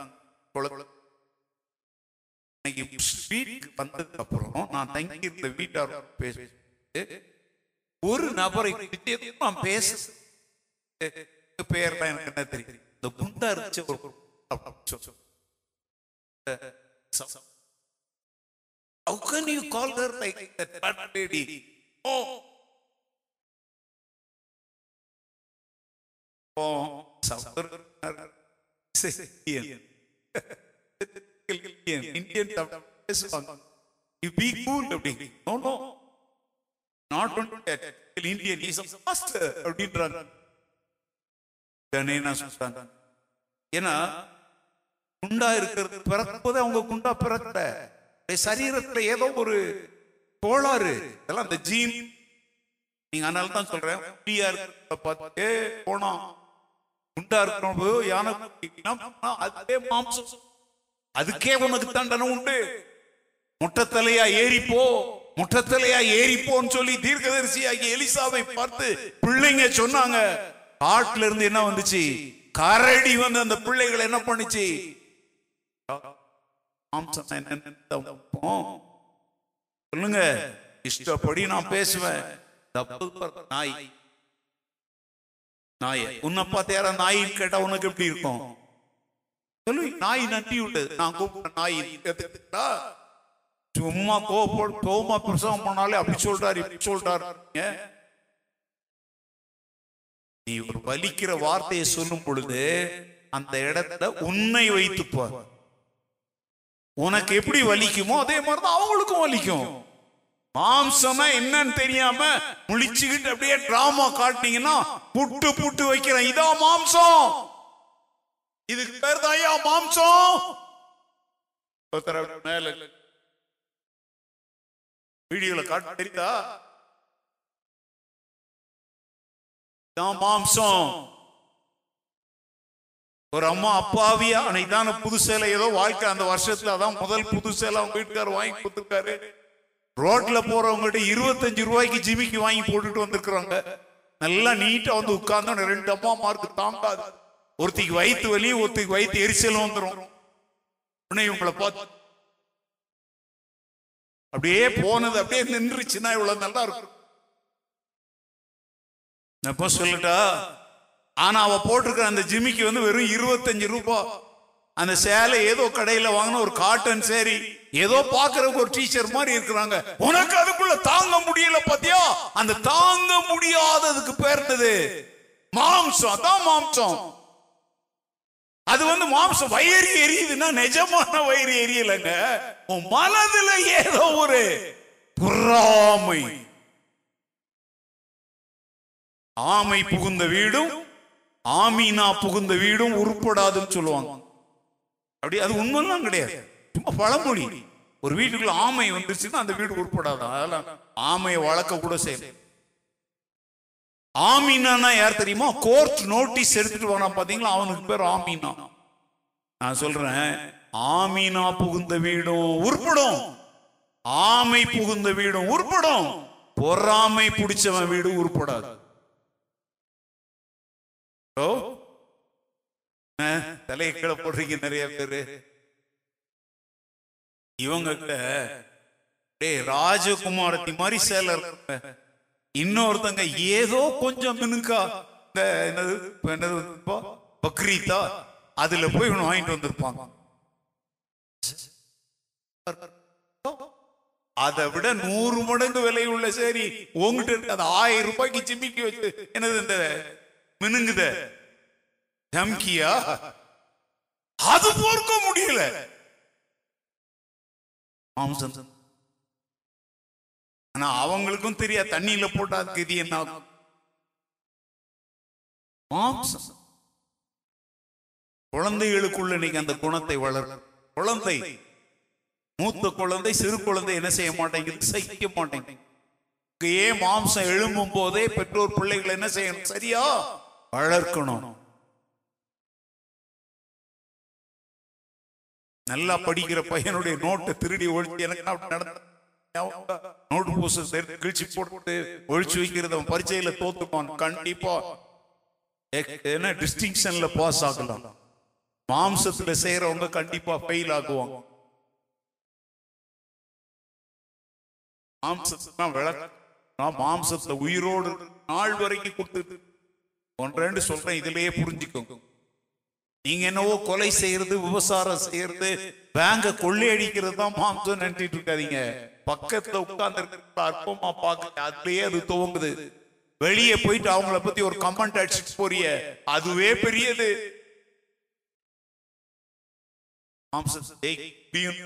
முடியாது. ஆனா அது யார் கையில இருக்கு? உன் கையில தான் இருக்குது. நான் கையை பலப்படுத்துகிற தாங்கும் கரமும் ஓங்கும் புயமும் உடைய ஒரு கத்தர் உனக்கு. அதுக்கு நான் வந்து எப்படி ஜெயிக்கலாம் அப்படிங்கறத சொல்லி சரியான அறிவுக்குரிய விதையை என்ன செய்யுங்கள்? அந்த விதை என்னது? தேவனுடைய வசனங்கள். ரெண்டு சரியான எண்ணம் சிந்தனை நினைவுகளை கொண்டிருங்கள். உங்கள் மனம் புதிதாகிறதுனாலே என்ன ஆகுங்கள் மறுரூபமாகும் அடுத்தால் என்ன சொன்ன? சரீரத்தில் ஒப்பு கொடுத்தலுடன் என்ன செய்யுங்கள்? வாழுங்கள். தான் போன வாரம் இந்த குறிப்பை கேட்டுட்டு தான் கடைசி இந்த பாட்டை பாடினீங்க இல்லையா? பாடின பாடல். அர்ப்பணித்தேன் என்னை பாடினீங்களா அர்ப்பணிச்சீங்களா? அந்த அர்ப்பணிப்புல இன்றைக்கு வரைக்கும் நின்றீங்களா சரி. மாம்சத்தை ஜெயிப்பதற்கு நீங்க செய்ய வேண்டிய அடுத்த ஒரு காரியம் என்ன தெரியுமா? நீங்கள் மறுபடியும் பிறந்தவர்கள் என்பதை நம்புங்கள். அதை எப்பொழுதும் மனதில் வைத்திருங்கள். Trust that you are born again and keep that in your mind all the time.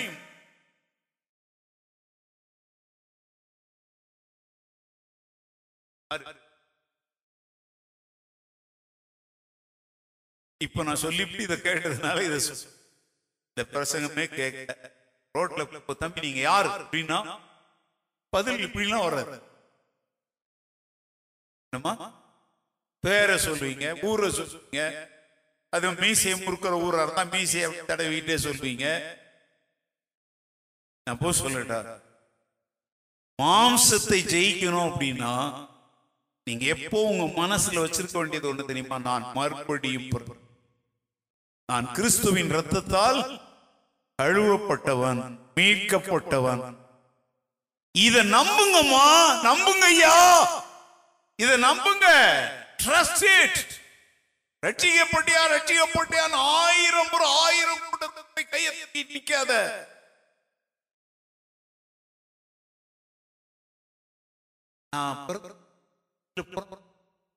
ஏழு கழுத வயசாய். பிறந்ததை பத்தி இன்னும் சந்தேகமா? அத மாதிரி மறுபடியும் பிறந்ததை பத்தி உனக்கு ஏன் அடிக்கடி சந்தேகம் வருது தெரியுமா? நீ அந்த நிலைமையில இருந்து என்ன பண்ற? கழுவப்பட்ட பன்றி திரும்பவும் சேற்றுக்கு திரும்பினது மாதிரி போறதுனால உனக்கு உன் ரட்சிப்பை குறித்து அப்பப்போ என்ன வருது? சந்தேகம் வருது. ஒரு பெரிய பிரசங்கியார் வந்தா அவர்கிட்ட போய் ஒரு ஜோம் பண்ணி பண்ணி கொஞ்சம் ஒரு ரட்சிப்பை திரும்ப ஒரு முறை. மூட நம்பிக்கை. எந்த உலக புகழ் பெற்ற ஊழியக்காரனும் உன் தலைமையில கை வச்செல்லாம் உன் மறுபிறப்பை புதுப்பிக்க முடியாது. அது நீ செய்கிற தீர்மானம். டிசிஷன் determines த டெஸ்டினி நீ என்ன முடிவு எடுக்கிறாய் என்பதுதான் உன் முடிவு என்ன என்பதை என்ன செய்யும்? முடிவு செய்யும். நம்புங்க. நான் சொல்றேன் நீங்க ரட்சிக்கப்பட்டீங்களா? மனம் திரும்பிட்டீங்களா? மறுபடியும் பிறந்துட்டீங்களா? அதை திரும்ப திரும்ப திரும்ப திரும்ப டவுட் போட்டுக்கிட்டே இருக்காதீங்க. அதை எப்போதும் உங்க நினைவிலே என்ன செய்யுங்க? ஒரு கெட்ட போல வீட்டை விட்டு வெளியே போயிருந்தா நான் ஒன்று செய்வேன். நான் எழுந்து என் தகப்பன் வீட்டுக்கு என்ன செஞ்சிடுறேன்? போயிடுறேன் திரும்பி வந்துருங்க.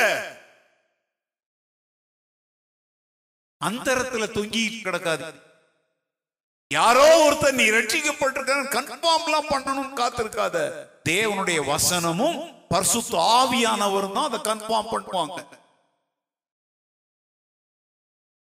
Trust that you are born again and keep it in your mind all the time that you are born again person. என் அடையாளமே என்ன தெரியுமா? தேவன். பிள்ளை.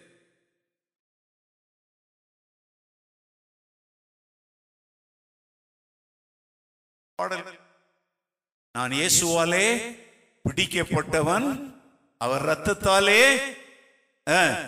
எனக்கென்று அதுதான் மாம்சத்தை ஜெயித்த வாழ்க்கை. எனக்கென்று என்னது? என்னது? மாம்சம். எனக்கென்று எதுவும் இல்லை இப்பூமி டெம்பரரியா தற்காலிகத்துக்கு வாழ்ந்துட்டு என் மரணம் என்கிற ஒரு அழைப்போ கிறிஸ்துவின் வருகை என்கிற மகிமையான காரியமோ நடந்தால் இப்பூமி எனக்கு என்ன இல்ல?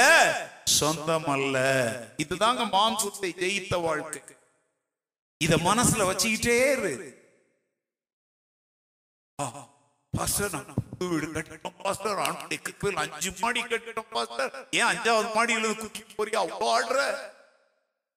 அஞ்சு மாடி என்ன அவ்வளவு பெருசா? இதான் மாம்சம். கத்தர் கொடுத்த ஆசீர்வாதத்தை ஆடிக்கிட்டே இப்ப நம்ம கையில தங்க தட்டுல என்ன பாயசப்பா உலகத்தை பேமஸான ஏதோ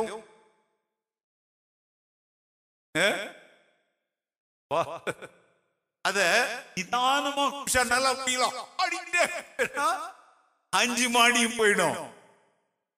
கர்த்தர் தந்திருக்கிற ஆசீர்வாதங்களை தாழ்மையோடும் நன்றியோடும் அனுபவி.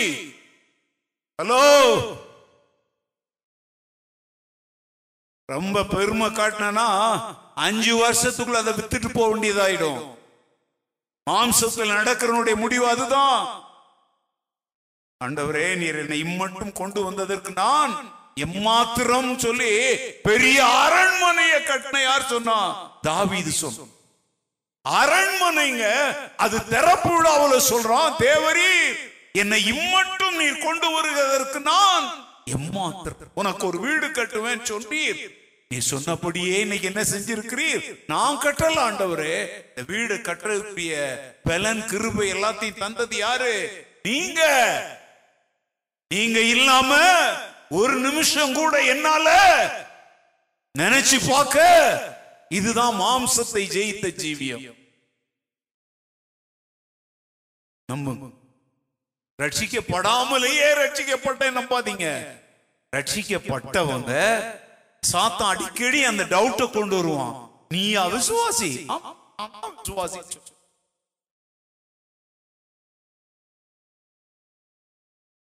நீ ஆண்டவருடைய பிள்ளை. ஆமா நான் ஆண்டவருடைய பிள்ளை. அப்ப நீ இப்படி எல்லாம் செய்றிய? அதற்குரிய சிக்ஷை அதற்குரிய கண்டிப்பு திருத்துதலை எங்க அப்பா பாத்துக்குவாரு ஓ வேலையை நீ பார்த்துட்டு போன்னு ஏன்னா அவன் சகோதரர் மேல் குற்றம் சாட்டும்படி இரவும் பகலும் என்ன செய்கிறவன்? அவன் வந்து கொஞ்சம் பாரு கோயிலுக்கு வர கேட்டா மனசு ஒரு மாதிரி இந்த மனசு ஒரு மாதிரி இருந்துச்சுன்னு சொல்லிய அதுதான் சாத்தான் கொண்டு வருகிற குற்ற மனசாட்சி எப்போ டாக்டர் போகணும்? உடம்பு ஒரு மாதிரி இருக்கு. இல்லையா? எப்போ ஆண்டவரை தேடணும்? எப்போ மனசு ஒரு மாதிரி ஆகுதோ உடனே தேடணும். ஆனா நீ என்ன பண்ற? இழுத்து மூடிட்டு படுத்துக்கிற. அந்த ஒரு மாதிரி இருக்கிறதும் இழுத்துட்டு போயிடும். ஒரு ஞாயிற்றுக்கிழமை கட் பண்ணி பாரு. அடுத்தால ஒரு மாசம் உன்ன சர்ச்சுக்கே வர முடியாது உன்னால. தேவ பிள்ளைகளோட ஐக்கியப்பட முடியாது. இப்ப கூட பாருங்க கொரோனாவில் எல்லாரும் வாடி கிடந்தோம். சர்ச்சு திறந்து மூணு வாரம் ஆச்சு. இன்னும் சர்ச்சு பக்கம் எட்டி பார்க்காத ஜென்மங்கள் எத்தனை இருக்கு தெரியுமா? உனக்கெல்லாம் ஆண்டவர் உயிரை தந்தார? உனக்கு நன்றி இருக்குதா? கத்துடைய ஆலயத்திற்கு போவோம் வாருங்கள் சொன்னோன்னு நீ எப்படி இருக்கணும்? ஐயோ குரூப்ல மெசேஜ் போட்டாங்க சர்ச் திறக்கிறாங்க. முதல்ல ஓடி போய் முன்னால உட்காரணும். இது மாம்சத்தை ஜெயித்த வாழ்க்கை.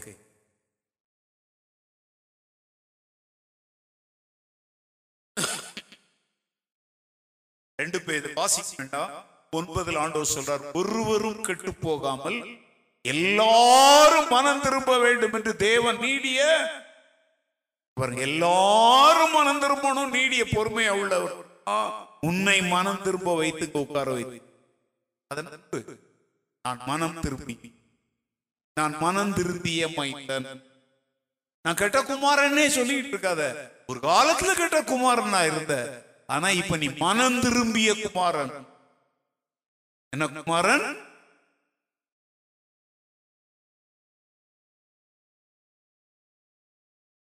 இந்த புதிய பிறப்பு ஒண்ணு உங்க அப்பா அம்மாவோ சொந்தம் பந்தமோ விலைக்கு வாங்கினதுங்க. இது தேவனின் தந்த ஒரு ஈவு.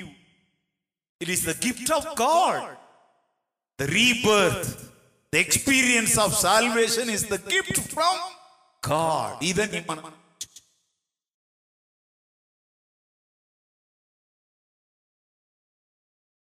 ரோமர் ஆறு இருபத்தி மூணு சொல்லுது தேவனுடைய கிருபை வரமோ? இயேசு கிறிஸ்துவினால் உண்டாகும் நித்திய ஜீவன். இயேசு கிறிஸ்துவின் கிருபை வரத்தை நீ பெற்றுட்டல்ல? அப்படின்னா உனக்குள்ள என்ன இருக்குது? நித்திய ஜீவன் இருக்குது. I am possessing the eternal life in me நான் எனக்குள்ள என்ன உடையவனாய் இருக்கிறேன்? நித்திய ஜீவனை உடைய இந்த ஜீவன் தற்காலிகமான. ஆனா இந்த கூடாரத்துக்குள்ள இந்த கூண்ட நான் எதை வச்சுக்கிட்டு இருக்கிறேன்? அதனால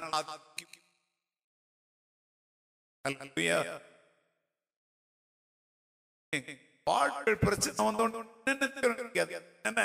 எல்லாம் சரியாயிடும் Hallelujah.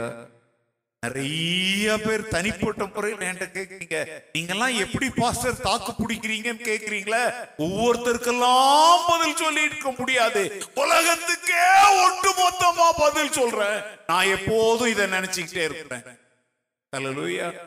அது என் மாம்சத்தை ஜெயிப்பதற்கு எனக்கு என்ன செய்கிறது? உதவி செய். இன்னொன்னு நினைச்சிக்கோ. அது என்னவோ செத்த சவம் மாதிரி ஒரு கை கால்லாம் அசையாம ஆடாம கிடக்கிற ஒரு சதை பிண்டோம் நினைக்காத. உன் மறு பிறப்பு செயல்படும் தன்மை உடையது. It's not only alive it is active நான் மறுபடியும் பிறந்துட்டு குடிச்சிட்டு குடிச்சிட்டு குத்த வைக்குமா அப்படின்னு ஒரு பழமொழி சொல்லுவோம் அது மாதிரி இல்ல. நான் சர்ச்சுக்கு வந்துட்டு வந்துட்டு சும்மா குப்பை மாதிரி அலைகிறவன் இல்ல. அதன்படி செயல்படுகிறவன். அதன்படி செயல்பட அழைக்கப்பட்டவன். நான் சர்ச்சிலையும் மறுபடியும் பிறந்தவன் தான் வீட்லையும் மறுபடியும் பிறந்தவன் தான் வேலை செய்யற இடத்துலயும் மறுபடியும் பிறந்தவன் தான். கிறிஸ்தவர்கள் அல்லாதவங்க மத்தியிலையும் நான் யார் தான் இதான் என் அடையாளம். இதான் செயல்படும் தன்மை. நீங்க ஒரு செயல்படுகிற மறுபடியும் பிறந்த கிறிஸ்தவர் தான். Are active in your rebirth ரட்சிப்புல வந்து நீ செயல்பட்டு இருக்கிறியா இல்ல என்னைக்கோ ஒரு நாளைய ரட்சிக்க என்னைக்கு நான் எத்தனையோ முறை சொல்லியிருக்கேன். ஒரு மாம்ச பிறந்த நாள்லாம் ஞாபகம் இருக்கும் ஆனா மறுபடியும் பிறந்த நாள் மாத்திரம் நிறைய பேருக்கு ஞாபகமே வராது.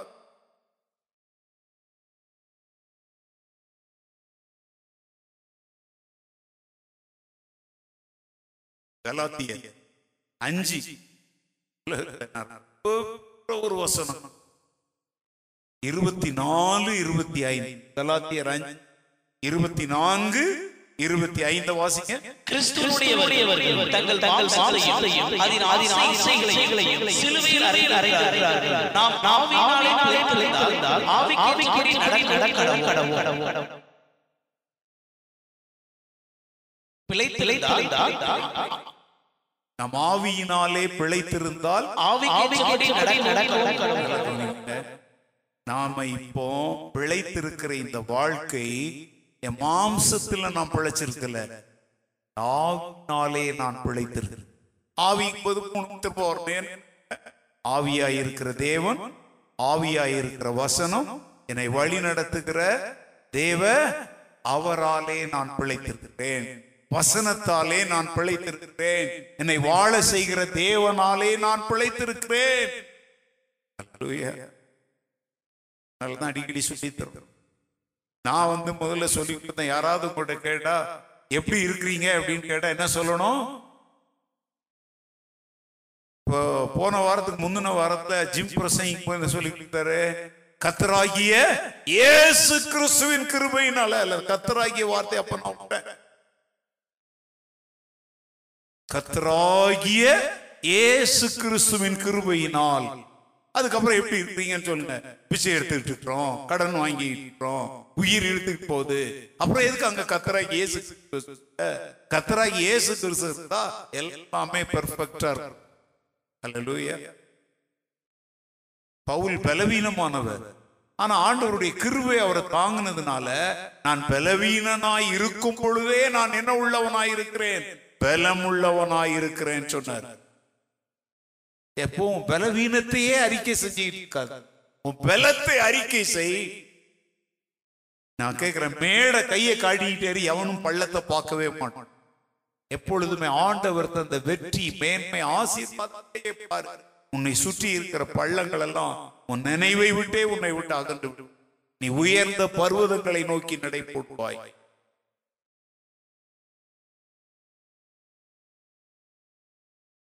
நடக்கிறது உன் காலால் தான் நடக்கல விதைக்கிறவனாலும் அல்ல நீர் பாய்ச்சுகிறவனாலும் அல்ல விளையே செய்கிற அதே மாதிரி தான் நான் சொல்றேன். ஒரு நாள் காலை எழுந்து இரவுல படுக்கைக்கு போகிற வரைக்கும் நான் என் சொந்த பலத்துல சாப்பாட்டு பலத்திலாம் நடத்த ஆவியானவரின் பலத்தால் நடத்தேன். நாற்பது நாள் இயேசு வனாந்தரத்தை உபவாசம் இருக்கு. உபவாசத்திற்கே அவரை கொண்டு போனது யார்தான்? பரிசுத்த ஆவியானவரால் வனாந்தரத்திற்கு கொண்டு போகப்பட்டார். அங்க வந்து உபவாசம் முடிகிற காலத்துல சாத்தா வந்து மூன்று சோதனைகளை கொண்டு வரான். ஆவியானவரின் பலத்தால ஜெயித்தார். அதற்கப்புறம் அவர் நாட்டுக்குள்ள திரும்பி வந்து ஜபாலயத்துக்குள்ள போய் வேத வாசிப்பு நேரத்துல பைபிளை திறந்து ஏசாயா தீர்க்க புஸ்தகத்தை திருப்பி கத்தருடைய ஆவியானவர் என்மேல் இருக்கிறார். கட்டுண்டவர்களை விடுதலையாக்கவும் சிறைப்பட்டவர்களுக்கு விடுதலையை அறிவிக்கவும் குள்ளரின் கண்களை திறக்கவும் அவர் என்னை அனுப்பினார். பாருங்க ஆரம்பத்திலிருந்து தொடர்ந்து எந்த வார்த்தை வந்துகிட்டே இருக்குது கத்தருடைய அந்த- அந்த வாழ்க்கை வாழதாங்க நம்மளையும் ஆண்டவர் அழைத்தது. இப்போ ஆவியின் ஆவியானவர் பேசுற வார்த்தையில கேட்டீங்க இப்போ நீங்க வீட்டுக்கு போறது பைக்ல போறீங்க. இதெல்லாம் ஓகே. ஆனா யார் உங்களை கூட்டு போறா? பரிசுத்த ஆவியானவர் கொண்டு போறார்.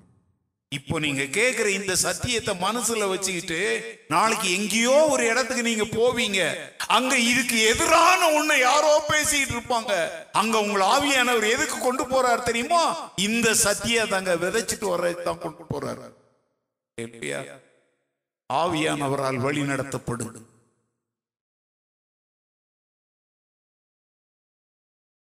இன்னும் ஒரு இனிமையான என் உயிருக்கு உயிரான ஒரு வசனத்தை வாசித்து உங்களை வீட்டுக்கு அனுப்ப விரும்புறேன்.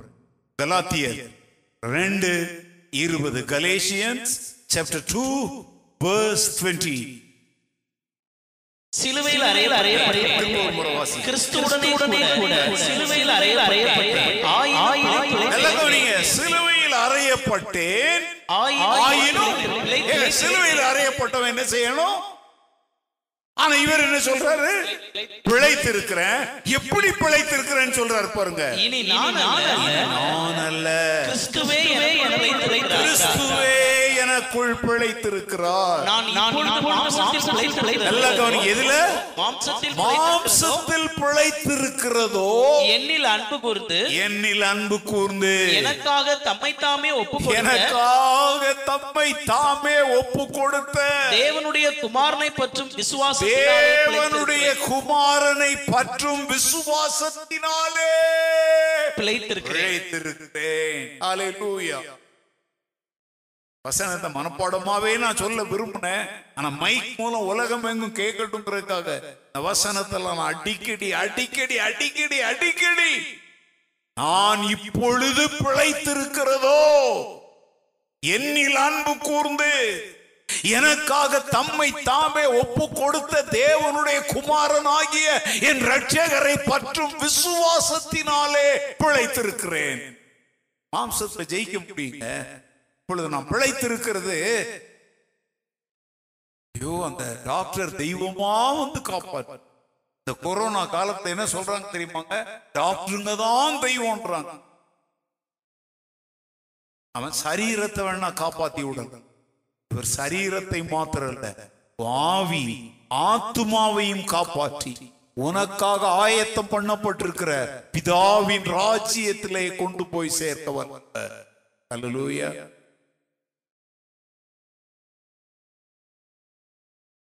மாம்சம் என்றால் என்னவென்று வேதாகமும் போதிக்கிற சத்தியங்களை நீங்கள் அறிந்து கொண்டால்தான் அந்த மாம்சத்தை ஜெயித்து என்ன செய்ய முடியும்?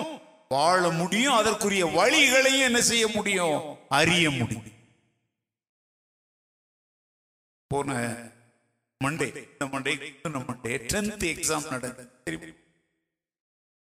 பிள்ளைங்க எல்லாம் பயந்து எல்லாம் கவர்மெண்ட் துணிச்சலா வச்சாங்க. பரீட்சைக்கு ஆயத்தமா இருக்கிற பிள்ளைங்க பயப்பட வேண்டியதுல தெரியுமா? எப்படி பரீட்சை வச்சாங்க தெரியுமா? எழுதுற பரீட்சை இல்ல. கொஸ்டின் இருக்கும். கீழே மூணு நாலு ஆன்சர் இருக்கும். ஏதோ ஒண்ணு நீங்க டிக் பண்ணாலும் வட்டம் போடும். ஏதோ ஒண்ணு மெத்தட் இங்க பாருங்க எல்லா பரீட்சையும் எத்தனை நாள்ல முடிச்சுட்டாங்க? ரெண்டே நாள்ல முடிச்சிட்டாங்க. நான் சொல்லட்டா? தாவிக்குரிய வாழ்க்கையில மாம்சத்தை ஜெயிக்கிறது. என்னவோ எமயமலையை தூக்குறது நீ நினைச்சிட்டு இருப்ப. நம்ம பிள்ளைங்க எப்படி டென்த் எக்ஸாம் எழுதிட்டு வந்தாங்க? அத மாதிரி தூள் கிளப்பிட்டு வந்துட்டான். ஹலோ நம்புங்க இத. விசுவாசிங்க. ஏன்? இப்பொழுது நீ பிழைத்திருக்கிறது. உன்னில் அன்பு கூர்ந்து உனக்காக தம்மை தாமே ஒப்பு கொடுத்த கர்த்தராய் இயேசு கிறிஸ்துவை பற்றும் விசுவாசத்தினாலே பிழைத்திருக்கிறாய். அன்பின வாழ்க்கையில என்னத்தை காண முடியும்? மாற்றங்களை காண முடியும். நீங்கள் மீட்கப்பட்டவர்களாய் இருப்பதினால் இனிமேல் நீங்கள் மாம்சத்திற்கு அடிமைப்பட்டவர்கள். சொல்லுங்க எல்லாரும். நான் மீட்கப்பட்டவனாய் இருப்பதினாலே இனிமேல் மாம்சத்திற்கு அடிமைப்பட்டவன் அல்ல. மாம்சம்னா என்ன? ஐம்புலன்கள். சொல்லுங்க. பார்த்தல் கேட்குதல் நுகருதல் ருசித்தல் உணர்தல். இந்த ஐந்தின் வழியாக என் ஆண்டவரை விட்டு பிரிக்க செய்கிற அனைத்துமே மாற்றம் அதை நான் என்ன செய்ய முடியும்? மேற்கொள்ள முடியும். அது என் மேல பயணம் செய்யாது. நான் அதன் மேல உட்கார்ந்து அதை அடிமைப்படுத்தி எஜமானனா இருந்து குதிரையில டக் டக் டக் டக் போற மாதிரி ஆவிக்குரிய வாழ்க்கையில வெற்றி அடையும் ஆமென். அப்படிப்பட்ட ஒரு வெற்றியுள்ள வாழ்க்கைக்குள்ள நான் பிரவேசிக்க வேண்டும் என்கிற வாஞ்சை தீராத தாகத்தோடு ஜெபித்து நாம் இந்த இடத்துல இருந்து கடந்து செல்வோம். கத்ததாமை உங்கள் அனைவரையும் ஆசீர்வதிப்பாராக. ஆமாம்